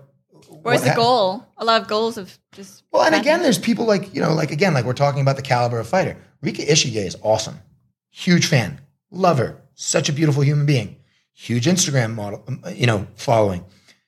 She even kind of knows that she's not at the, the top qual- caliber. She's not at that level. Yeah. You, you know what I mean? Yeah, but she's given the opportunity. But so she's been given the opportunity. Yeah. So if you're, you know, if you're a negative Nelly, you want to rip her down because Yeah. because you're a better fighter than her. But the entertainment culture that we're in right now, if if you don't have as big an Instagram following as she does, then you're not as big an entertainer as her, and you're not getting it done a- a- as well as she does. It is. It's superficial. Yeah. And that, but that's everything. Well, and again, so I mean, you know, to to come back to it, so you got to look at it. If you're looking at it as a sport, follow it as a sport. Follow the UFC. Yes. They're the ones that have the best. You know what I mean? If you're in Bahrain and the Kingdom of Bahrain, support your local. Go support Brave. Yes. By the way, I think the number one, like the rising, in, in my opinion, aside from Full Metal Dojo, which is obviously the best, obviously the brightest, obviously the most awesome, I think Combat Americas, in terms of MMA, the Latin America community right now is is getting real into into MMA. Whereas in Asia, I don't really feel like they're No. jumping on it. You Not know? really. in um, in Mexico and Brazil and Argentina, these teams are really having a, a big come up. And Combat Americas, if you've if you've never seen that promotion, I think go check it in out. In Latin America they have more of a fan base. a though. huge fan base. Yeah, in Thailand or especially in Asia, it's really hard to pull in the fans unless they're like really, really into martial arts or, or fight sports. Sure. And again, think about it in terms of uh, MMA in Thailand. Like the group is small enough that you and I know everyone in it. Yes. Do you, you know what I mean? Mm-hmm. Um, and now, who, who's watching that? The casual fans that will continue to watch. Uh, yes, that's awesome, and that's who I, I'm still trying to go after. But like, if you're like Ply, who Yeah. you and I both know, TMAF, IMAF, now one championship president. Um, you know, me and Ply worked together for like four years. You know, y- like mentor manatee. I, manatee yeah, mentor I, I relationship. know. Like, like you said, the fight scene here is really small. Yeah. And again, like he's got, I, I feel like he's got a huge uphill battle. He's doing a great job talking to like, uh, uh, especially with on like the one note on we are, we are one note, like Yes. him talking to like United Nations. Awesome. You know what I mean? Mm-hmm. Um, philanthropy. It's the way to go. But I mean, he's got a huge uphill battle because I don't think many people in Buriram, you know, you asked me again what the downfall Yes. of Muay Thai is at one time. Yeah. I know the the down. I know what it is, and it's it's clear to me, and I don't understand why other people don't know. It's socioeconomics. hmm Thailand has always been a poor country. It was considered a third world country when I where I was growing up. Now the country is not too poor, especially if you're in Bangkok. You would not see any of thing that would allow you to think, unless you were in Klong Tui, to think you, you were in a third world country. Right. right? Well, now check it out. What happens if you're if you're a country that's on the rise economics? There's a word for this: the nouveau riche, the people that have the new money, mm-hmm. the nouveau riche. Mm-hmm. And what does it do? It changes your perception. So this is the only country that I have ever been in where people are proud to be of lower society. We even have a rock star here called Loso, right? Sek Loso. So people were used to be out there, and, and because of Buddhism, because of Buddhism, hmm because of the king's number one uh, tagline, set to get Popiang, which means live economically su- sufficient. So you have people that are poor in these poor places where most of the fighters come, let's go Isan, who are told by their king to live economically sufficient and they revere their king and he's awesome and big ups. Buddhism tells you that reincarnation, I'm given what I'm given. It's all that I'm given. I don't I don't need to, you know, if I messed up in a previous life, that's why I'm here Right. right? But now you have the nouveau riche. The nouveau riche don't want their kids to be low so. Right. They don't want their kids to be low society. Of course. And so they put them into, they'd rather put them into Taekwondo than, right? Taekwondo is the number one martial art in Thailand Yes. by far. So when people are like, why is Muay Thai dying? It's dying because the older people that used to gamble on it all the time have found new, new outlets to gamble on that are easier for them. And the people that are on the come up don't want to be considered low society anymore. They'd rather go play e games, which actually can technically earn their family more money. And they don't have to have the societal norms of being lower class. Right. I mean, again, when not many Muay Thai kids get picked on. They don't. Like No. we oh. don't see them getting picked on because they know how to whoop ass, right? But what you do see is you, you see the lower the lower society kids not want to play at the gyms as often, not go out to see Francis and War Watana and, and, and the groups out in Isan. Why? Well, dude, if you've been called poor your fucking whole life, and now your society has des- decided that poor isn't cool anymore, Yeah. guess what you do not want to do? Go hang out with all the poor people in the poor sport. Yeah. drink Lao Khao. Yeah. You know what I mean? Mm. And Suicide Bet. It, so it's very easy, actually. If Muay Thai is saved, it's not going to be by Thailand. No. It's going to be by America. Foreigners. Yeah, it's going to be by America. It's going to be by the Brits. This is exactly what I was saying. It's growing around the world, but not so much in Thailand. Yeah. And and that's the major reason. And then people who do make it big in Thailand, they take what they can get fast and then they go. And then they go. Because again, it's all about now, now, now. Yes. I mean, again- that, and that's Buddhism, living the moment. Uh-huh. So Yeah, not thinking 100%. about the future and not thinking about relationships in the future or business in the future. 100%. Yeah. Which is again why Full Metal Dojo is the most successful combat sports uh, organization on the on the globe. Because we didn't listen to any of these. I didn't have any keep, keeping up with the Joneses. I didn't listen to the Thais when they told me to stop. I didn't listen to the other bankers when they told me to stop, or partners, or anybody that was financially going to hurt me. Yes. You know what I mean? Continue on, stick with the business model, do my own thing. You know what I mean? Go after the movies because you know I'm a cinematic guy. So, like again, uh, I can tell you the future of, of, of Full Metal Dojo looks brilliant because um, a lot of people don't know this, but I believe that I was the creator of the Snoopcast. We asked Snoop Dogg, Full Metal Dojo, two years ago. Uh, a lot of people remember when I tried to have uh, TJ Miller who was uh, TJ Miller from Deadpool, from um, uh, Silicon Valley. We wanted to bring over movie stars and have them be um, uh, commentators on our show. Wow. The first one was Snoop Dogg. Wow. And I reached out to Snoop and his team. Um, I have connections in Los Angeles still that allow me to do that. By the way, I used to do some bodyguard work for Dr. Dre. If you ever think you're cool, you're not as cool as me. Uh, so, so um, Snoop uh, didn't want to come over to Thailand because of of uh, Trump and the political stuff that he was going through at the time. And I'm very, very co- confident that he basically was like, "Why would I go do underground cage fights in Thailand and get paid?" Because we were offering him like, you know, fifty thousand dollars, and my man gets like one hundred and fifty thousand dollars a show. So why am I going to do? Why, why, Yeah. why, why go do? Why go do your crap when I'm getting Right. hundred, you know, millions of dollars a you don't have to day, and I don't have to go anywhere? Mm-hmm. Well, the Snoopcast didn't really work out because all the casual fans in the UFC didn't like his commentary because they're all so hardcore, right? I still think Snoop, if you can come over to Bangkok, I still think it would work because you're you're not doing it for the UFC, you're not doing it for the premier organization, you're doing it for underground cage fights in Bangkok, Thailand. So that movie uh, cinematic feel, we're still going to go after. And I will say, it might take me a little bit longer than I will, but watch. Uh, if it doesn't happen in 2020, it'll happen in 2021, and I'll have people like again, like Danny Trejo, Machete. Uh, I plan on bringing these people over to, to Whoa. do, yeah, and and then we would do from dusk Dope. till Bangkok. That's so dope. You know what I mean? Uh, but like Garrett Hedlund, the guy from Tron, he, was, he was Patroclus in Troy. He got his throat sliced. Mm-hmm. Oh. Brad Pitt's cousin. Talked to him. He loves the idea. Nice. DJ Cotrona from Dusk Till Dawn. I grew up with these guys, so they know my boys. Um, but like Steven Seagal, love to get Steven Oh, Seagal wow. on. He, you know, loves this Thailand. TJ Miller, love to have back. Norm Macdonald. Uh, again, I'd love to have uh, some other hip hop stars. But if I did, it would be like B-Real from Cypress Hill, Tommy Chong from Cheech and Chong, Norm Macdonald. Again, uh, Tom Green. I did the Tom Green Yeah, tour. yeah. Tom Green was like, "Yeah, I don't know why you'd want me, but I'll do it." I was like, "That's why I want you." D- do you know what I mean? the Tom Green show. yeah, yeah. you know. So Uh, yeah, so uh, movies movies have always been a running theme for Full Metal Dojo. yeah, since day one. Yeah.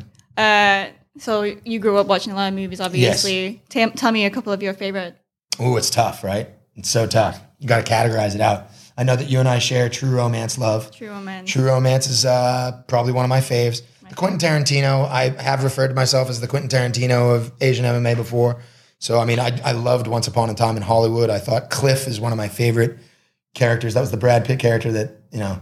Um, but, you know, favorite movie is a hard one. It, it's it's where it's going at the time. You know, Mm-hmm. How about martial arts movie? martial arts movies? Uh, I mean, I you know, I grew up with Enter the Dragon, so I'm still like an Enter, Enter the Dragon fan. Um, I'm not so big into the new Marvel stuff. No, I'm not. If you can tell, like again, I'm not that way. Um, I like I liked the Joker more than I liked the Avengers, if you will. Yes. Um, so I mean, it- it's it's very tough. Like on, on a movie note, cinematically, I like all the Stanley Kubrick stuff. Mm-hmm. Like I'm a dark dude like that, so I love the Clockwork Orange. I love Full Metal uh, Full Metal Jacket. Where, where did you get Full Metal Dojo? Full Metal Do- Dojo actually came about though. It came about because the Thais didn't want to call it Muay Gong. Oh, They didn't want call Muay it- in a cage. Right. So I said it was a dojo. And then they were like, well, what does it have around it? Full metal. Are you with me? yeah, yeah, yeah, You're yeah. now yeah. in a full metal dojo. Um, I've actually had this, the nice. Mark.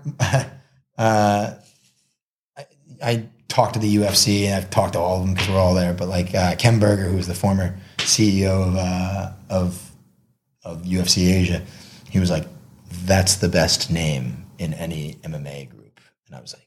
Yes, it is. I'm glad you recognize that, sir. So thank you, Thais, for hating on that. Now that Yeah, something so- else sparked from it. Yeah, they didn't want to call it, you know, Silly Bakando Subat Pason Pasan. Mm. That's mixed martial arts in Thai. It's a little bit longer, isn't it? They didn't want to call it Muay Glong. They didn't want to say fighting in a cage. So I said, no, it's not it's not fighting in a cage. You're fighting in a dojo. Just so happens to be Surrounded, surrounded by, by full metal.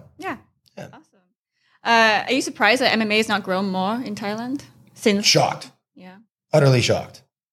Uh, like Loma is fighting in the UFC this weekend. If Thailand gets their first person to the Premier League, British Premier League in soccer, Amazing. it will be people will lose their minds. There will be festivals. yes. There will be riots, possibly. That- You know what I mean? It'll go crazy. Loma Lookboonmee, first uh, Thai, Thai fighter in, you know, and I bet there's a lot of politics that I don't know.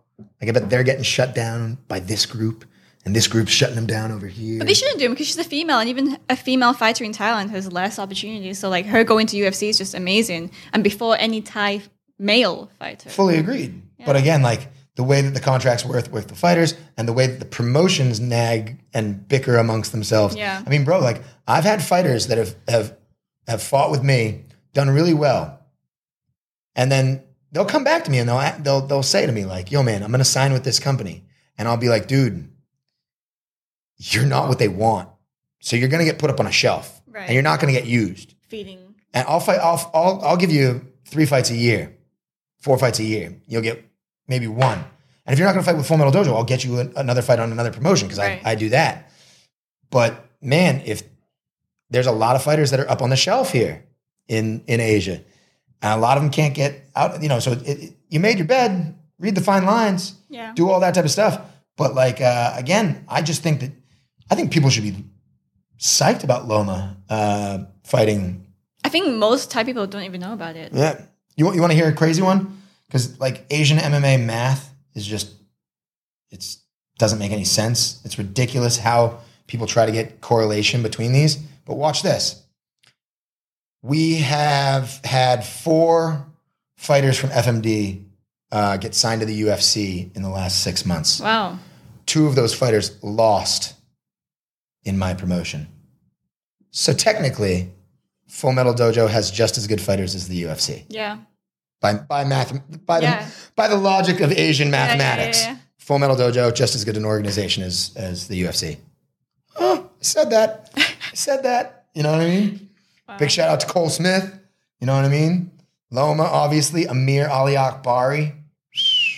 Had some people go to uh, Bellator as well, and obviously one championship. Like the majority of my fighters go to one championship if they want it. But I would just say again, if you're fighting with me and you're Asian and you want to go to one championship, do it. If you're fighting with me and you're a foreigner, eh, maybe think about that. Maybe think about it. You know, You know what I mean, um, depends on where you want to go though. Yeah, it, it does. To each his own, and everybody's different. But most people just want to build their records. So you know, the, the life after a fighter if you don't make it a, a, a if you don't make it the fame and the fortune Mm-hmm. as the fighter, the majority of them are trainers at gyms. Yes. Even in America, Yeah. first world country, It's it doesn't true. doesn't matter. You true. you go to being so you have to think if you're a, a, a fighter and you don't want to do it for the rest of your life, start being a good pad holder. Start being start learning teaching skills. Mm. Start learning how to communicate with young kids because again, also for like you, if you want to be a gym owner and you want to make two types of gym owners, the gym owners that want to have fighters, fight gyms, which will not make much money and then the fight gyms that go after uh, young kids and children's programs and working at St. Andrew's School. Those are the those are the cats that make you, you yeah, know definitely. the, the real loot in the industry. So Depends on what your goal depends on what you want because like again like I know Boyd Clark who has always kind of kept it real down at Phuket Top Team. He still is like I only want 50 people in my my classes because I want the fighters to be able to feel like oh, fighters. Oh, really? You know what I mean? Like so he he he's still even though he's very clearly successful at what he's doing, he's holding limitations because It's very fight fighter gym. it's a very fighter. Oh man, I mean, it's as tattoo on the neck as you can get. You know what I mean? Like, uh, it's a hardcore gym. So uh, you under. I know that you get it, but Yeah. I hope the listeners at home. That's why. That's another reason why I'm studying right now as well because I want another another direction to go in. Correct. I don't just want to stay in the Muay Thai circle. The worst thing you can do for your life is be a one-dimensional human being. Right. You, you need the other dimensions. You need the other skills, and you should at least at some point in your life uh, travel and go see if those skills can Work somewhere else. work somewhere else. Definitely. So you said earlier that you do a comedy nights as well. Yeah, Yes. you did. You did Tom Green. What did else? Tom Green. Um, I did Doug Stanhope, who's like a hero of mine. Like every every martial artist lo- loves Joe Rogan because because he's Joe Rogan, of course. But Joe Rogan was one of two comedians that were they hosted the Man Show Uh-huh. back when, and uh, Doug Stanhope was the other one. And I've always like I don't really actually I like the Joe Rogan experience. I think everybody does. It's it's that popular. He's like the Oprah Winfrey of of Everything. though we talk right? about everything. Yeah. but I'm actually not a fan of his comedy. I don't think he's a. I don't like his Netflix special. Go watch Dave Chappelle though. Ooh, crusher. Bill Burr, crusher. You know what I mean? There's uh, Aziz crushing it. I've not I- never. I don't really like his. I've never seen his stand up, and I don't see him as a comedian type of persona. Yeah. So that's good. why I don't want keep to. that way. Yeah. Yeah. I prefer his podcast. Yeah, for sure. So I mean, um, yeah, but comedians again, it's the same. It's the same thing. It's events coordinating, right? Mm-hmm. So we bring in, we work for a company that might bring them in, or we work for them in in general, and it's the same thing as a DJ or any kind of entertainment night out. You get venues or sponsors to jump on board to pay for the certain things to raise a certain amount of, of cash, so that your company can take some and that I can pay out salaries Yeah. Nice. you know um, and yeah uh, oh man like Any next big comedians? Man i uh, you know i've i've heard funny ones i've heard really like louis ck because of the whole me too movement in Oh. the states like he's gotten his legs cut out from underneath him but he's never been to asia we don't care about sexism over here right right There's no me too movement over here Yeah. so uh, like I, I've I've heard rumors that Louis C.K. might be coming to this side of the globe. Um?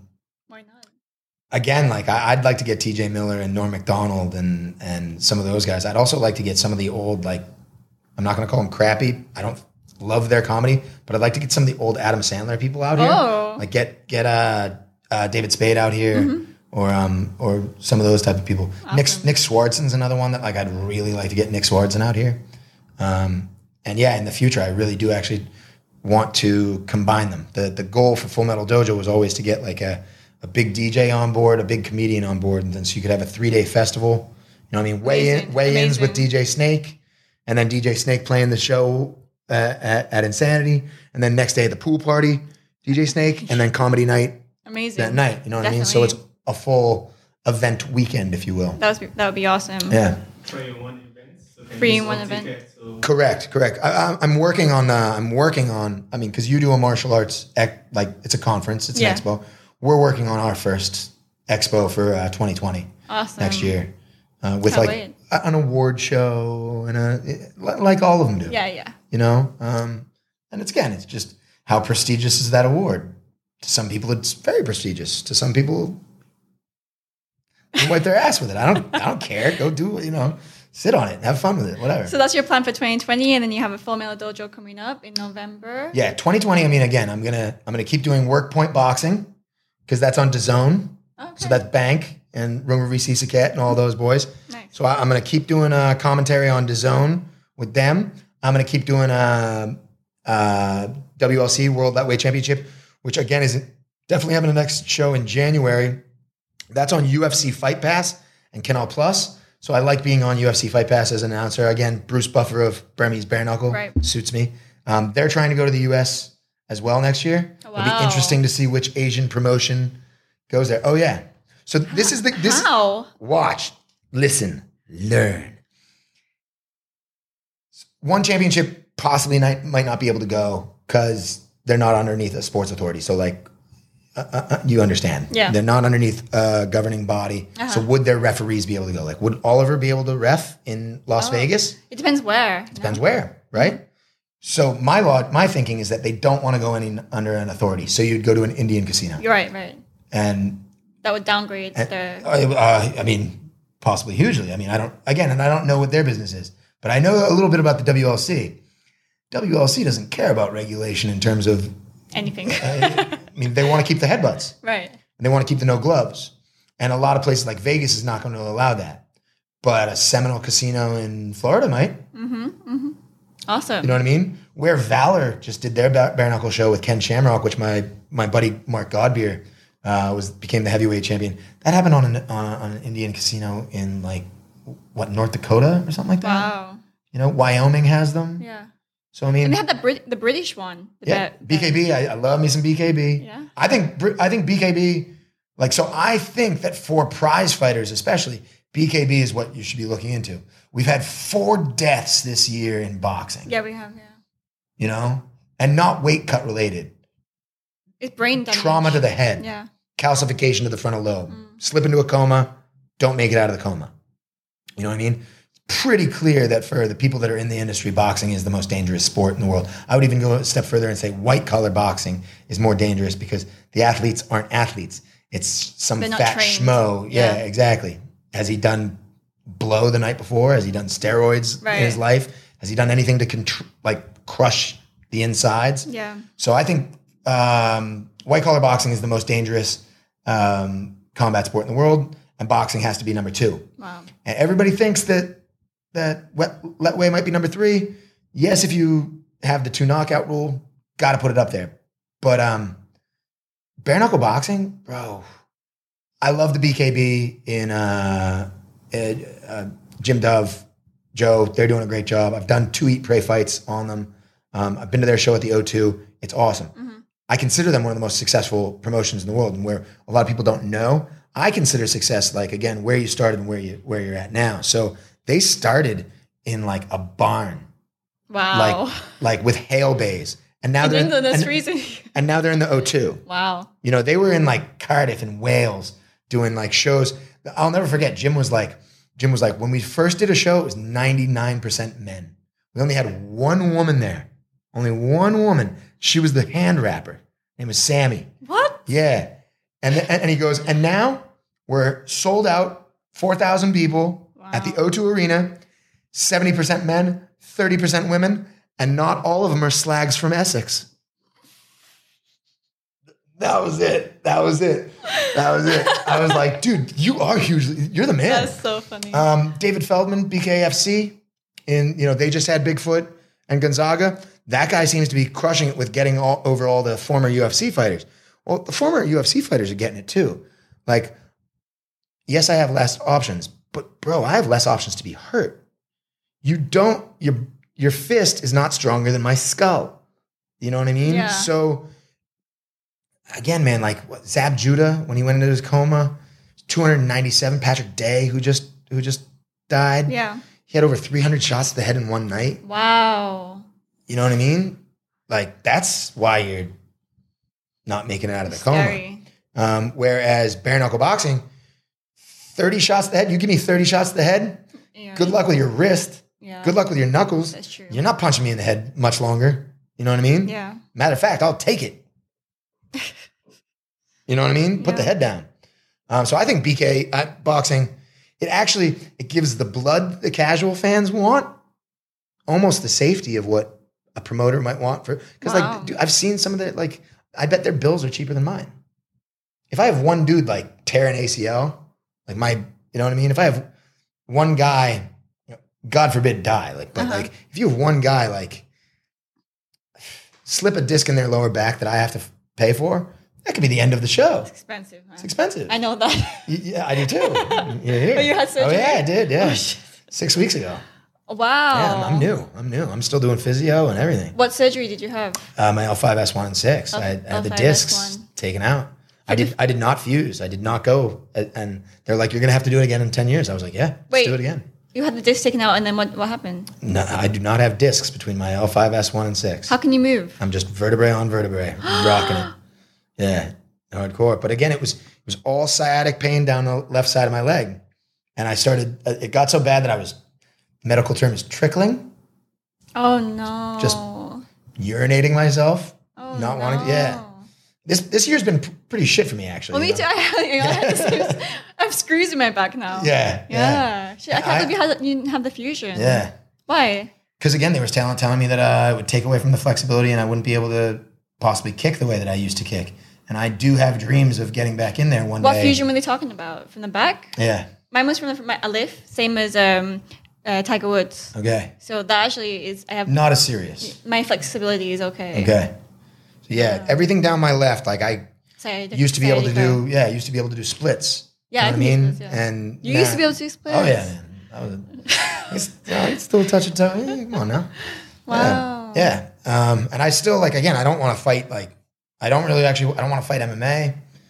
No, I don't, don't, want to fight don't. boxing, but I would love to have another Muay Thai fight. I'd even have. I'd love to. Love to have a Lethwei fight. Wow. Yeah, just to again, like again, if if Lethwei really takes off, I and the love that they have behind their sport in Lethwei, because it's very similar with the xenophobia in Myanmar Yeah. as to Thailand, except they want to pass it on to foreigners. You've seen that with Dave Leduc. Yeah. Muay Thai doesn't want to pass it on to That's true. foreigners.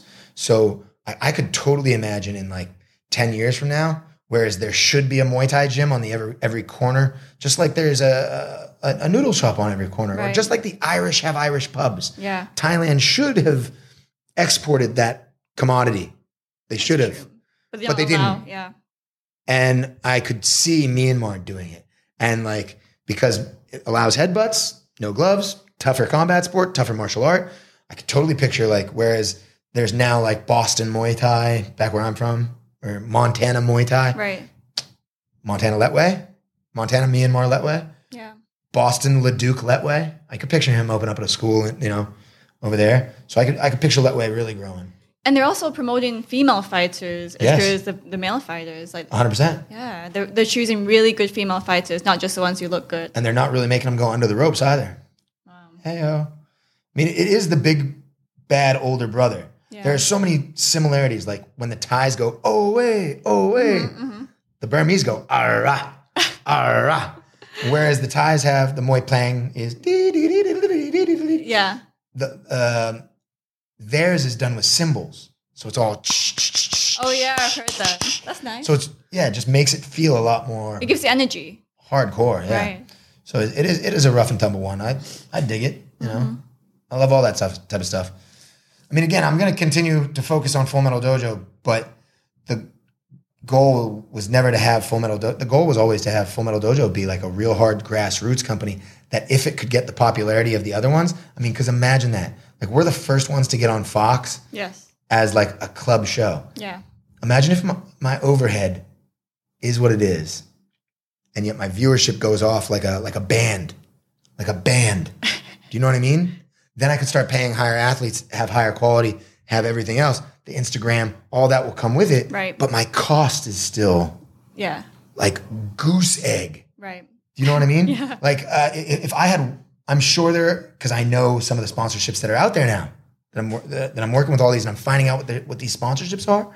Dude, Nemiroff vodka, that's the number one alcohol brand for the UFC. Mm-hmm. Dude, They're paying like high seven figures, eight figures Wow. to be up with the UFC for those yearly types of things. And I, I Wow. mean, I don't know the full numbers, but believe you me, they're up there. Well, if, if I got one dude on board for say a million dollars a year.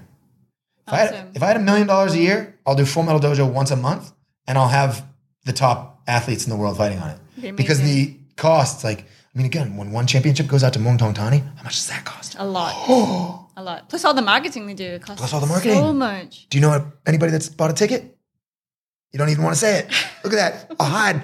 You know what I mean? Again, I, I believe I sell more tickets um, at a higher cost. Yeah. So imagine again, imagine again if you did your show at a smaller place that had uh, bigger people on it that would a- attract just a bigger ticket sale. Right. Like again, I, I love working for the Operation Smile people, and I love the Operation Smile white collar boxing night that we do at the Marquee, Yep. and that's great for for philanthropy. Imagine if you were almost doing the same thing, but not not there. So you're doing, you know what I mean? Yeah. Yeah. You got um, you got 25 tables, all with 10 people at them at a time. So you got 250 people. It's 10,000 baht Wow. a ticket Wow. Wow. Per person. per person. wow. Not for Operation Smile, but um, it's 4,000 baht per, per, per Uh-huh. person. You, you either do 4,500, I think, for one ticket, or you buy the table for 40,000 baht. Right. Wow. 10 people. So you, you know what I mean? Yeah, yeah. So you, you could do, it's all, it's all where you're looking at it. I mean, and it's all, It's all it's all how you value it. Hundred percent. Mm. And again, it, it- and then again, coming back to him, like I'm a nerd. No offense, but you're a nerd too. Like anybody that's actually fight oriented the way that we are, Yeah. we're dorks, Right. and uh, we're really, really into it. Like, um, well, like you can't go to the average person on the street and be like, uh, "Who's your favorite person in the UFC?" No. You know what I mean? The one thing that the UFC has above everybody else and every other promotion, and the only reason that really good fights are lined up is when you know both fighters' names. Here's a key. If you don't know both fighters' names in a fight, It's not going to be entertaining. is it going to be a fair fight? Is it going to be an entertaining fight? If they're marketing one, like if you can't gamble on fighting, is it a fair fight? But when anybody's like, you know, can't wait for the Saenchai fight. No, I love Thai fight. Your brother rocks it at Thai fight. Saenchai's an entertainer. It's It not for the fight. But no, you never hear like, unless a good un- unless it's like, oh, I can't wait for the the Saenchai Liam Harrison match. Mm-hmm. You know what I mean? Unless it's that, it's always can't wait for the Saenchai fight. yeah. Can't wait for the Saenchai fight. Yeah. My man's won like 103 fights in a row, wins. And granted, they're probably not matching him up against the very, very, very top in his weight class right now. But who cares? He's still cartwheel kicking people in the head Right. it's still awesome to watch, like you're saying, like you're saying. Yeah. But at the same point, the one thing that the UFC does is it's Israel Adesanya versus Robert Whitaker, Right. and I I don't know who's going to win. That's true. I really do believe that Robert Whitaker. I, I thought Robert Whitaker was gonna was gonna take it. Mm-hmm. Uh. You know what I mean? Yeah. When you have now, like again, you, when you have these people, like again, Max Holloway fighting Alex Volkanovski, Alex Volkanovski training at Tiger Muay Thai right now. Who's going to win this matchup? I mean, you know, my heart says Alex because I know him. My head goes with the Hawaiian because I've seen what he can do in real life. That's more fun though. Exactly. And You're it's way more fun to to once again to to make these outcomes and and whatever. And Yeah. I, I think again, you got to give kudos to to the UFC for basically. Did they start the game? No. There was unlicensed shows. There was karate competitions. There was there was what again? Do your history. There, there's plenty of matchups and plenty of promotions that were before the UFC, but the UFC modernized it, popularized it, and marketed it to the point that it is what it is today, where a casual fan like my grandmother actually knows who Conor McGregor is. Do you know what I mean? There's no reason why a 93 year old woman, you know, in Pennsylvania should know who this whiskey touting leprechaun is. Do you know what I mean? You know what I mean? But she loves him. Yes. And I love him too. Yeah. Go, Conor. Entertainment. Just stop with the rapey stuff. Yeah. Apparently he's like all questioned out with all, eh, it's crazy. All right. And Proper 12. Come and sponsor me. Jon, uh, how can people follow you or follow Full Metal Dojo? Follow Full Metal Dojo on, uh, I think we're on all, all the platforms. I actually, I don't do that part of the business. Okay. So like, I, I'm not on Instagram and I'm not on Twitter and I choose to live my lifestyle that way. When I start making enough money that I want to force it down people's throats, then I'll do it. Then I'll Jennifer Aniston them. I'll give you my friends and come out there with 10, 10 million off the bat. Yeah, exactly. You know, but I, you know, again, like I'm doing it I- again. I'm actually loving this journey. It is. Um, it is a journey. yeah. Even myself, like I've got been through every part of Muay Thai now that there is, and yeah, I'm still growing. I'm still learning. 100%. And the same way with me. My next thing is actually to get corporate. Like I'm just not corporate. Yeah. When I go to meetings with Chung, I mean, like one of the reasons they don't like me is probably because I showed up in, in T-shirt. t-shirt and sandals. And the t-shirt probably said like Ukfe Uye is my best pig Latin or something. You know what I mean? Like, like it's just uh, so my next thing is like I'm not on LinkedIn. And I have people all the time ask me for like, bro, like I wanted to hire you as an MC, but you weren't on I didn't have like I just hosted a wedding over the weekend. Oh, wow. Did did, did a wedding over the weekend. Such a great time. Doing dual ling, dual language and you know, singing again like Dog long could prom like kitchen my I'm at the wedding doing that. That's the reason that I'm doing it. Yes, I get paid a little bit, but it's actually like, holy shit, what do you do with your life? Oh, I host weddings in Sriracha, Thailand. I grew up in Marblehead, Massachusetts.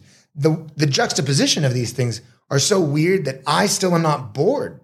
Yeah, Like it's just true. mind-boggling. That's true. You know, mm-hmm. to come here in 2004 with like the passion of Muay Thai because I loved Buakaw Banchamek, and then here I am, 16 years later, doing the doing the coverage and the announcing and the commentating for Buakaw's show. I mean, shit, I don't need to take a picture of me and him and put it on Instagram. Yeah, I don't need to because I'm living it. Yeah. Like it's it- like how many how many Nak Muay would love to come here and have Buakaw know who they are or go hang out with him? loads. Loads. and I can actually do it. He not only knows who I am, we can go sing karaoke together. He loves karaoke. He loves karaoke. and I'll break off the Carabao music. Do you know what I mean? Well, I love when I meet people though in America and they're like, "Oh, I'd love to meet Buakaw." Oh, do you? What would you say to him? I would just tell him everything. He wouldn't understand you. You would have nothing in common. But that, that's There the would be though, no like, common ground. Yeah, people have these idols and they really wish to meet these pe- people, but once they meet them, the idolism kind of drops Yeah. because it's not what they expect. Of course, it's not because you don't even speak the same language. Yeah. Not even on the same wavelength. And he's not the most he's not the most conversational person either. yeah. Bro, we were at the again, like we were at the uh again, we were at, this is at one of the mass confer- like uh, press conferences, and they, dude, somebody was bringing up e gaming. Like, you know, what kind of video games did you play with when you were a child, Buakaw? Oh my God. Right? What kind of? He was like rocks. I played with fucking rocks. I played with dirt. you know what I mean? I played with a coconut Yeah. shell. You know, you know what I mean? I didn't. What What? Nintendo? Who asked that? Oh, idiots. You know, Muppets. But but, but like they, that that is the type Like, of thing. I was in the Muay Thai gym getting whooped by my trainer. correct, correct. Yeah. Prov- providing rice for my mouth because you know, you know. Did you go to McDonald's workout? What the fuck is, you know what I mean? No, no, Yeah. no common ground. Socioeconomics. You're not on the same par. Brave lane length. You're not. I mean, how old? Love him. Ha- has to be a very powerful brain to get to the point where Buakaw has gotten to. But what's his education level? Sixth grade. Yeah. Sixth grade in Thai public schools. Right. Woo-wee. Yeah. Let's go talk to Buakaw about uh, what do you want to talk to him about? The three tenors? Well, who's your favorite opera singer, Buakaw? which which which three tenor do you like? What, what book? What sauce? Have you read Have you read ¡Sapiens* by Yuval Noah? You you know what I mean? just Have you, you know what I mean? Have you read *Sapiens*? Is that is that one of your favorites? You know, like, no, it's clearly not. I don't even think he's heard of *Sapiens*. I don't think You so. know what I mean? He's like, I know what humans are. Yeah, exactly. Yeah. Con. you know what I mean? Like, there's again, it's just yeah. it's a fun time. It's That's all entertainment. Oh yeah, so okay, so a Full Metal Dojo, you can just see, search that in Google or Facebook. You find Yeah, it. Google Metal sure. Dojo. You can Google me. I'm Googleable. You can Google Jon Nutt. Um, I think you should check out Dwyer's. I think you should check out Operation Smile. I think you should check out WLC, WP Boxing, all those types of things. And again, I think you should check out more combat sports that aren't just the one that you're accustomed to. Get out of the comfort zone, people. Go check out some other combat sports because they really are Beautiful. Yeah, they're beautiful and they can be just as entertaining as, you know, support your local MMA because your local MMA might be just as entertaining as the big boys. All right. Thank you so much, Jon, for coming Thank on the show. It was really fun. I'm sorry that I talk so much. No, it's a good thing. it's what the podcast is, you know. Anyway, thank you everyone for listening to this episode. Please hit the like and subscribe button. Follow the Jade Marrisa podcast. Ka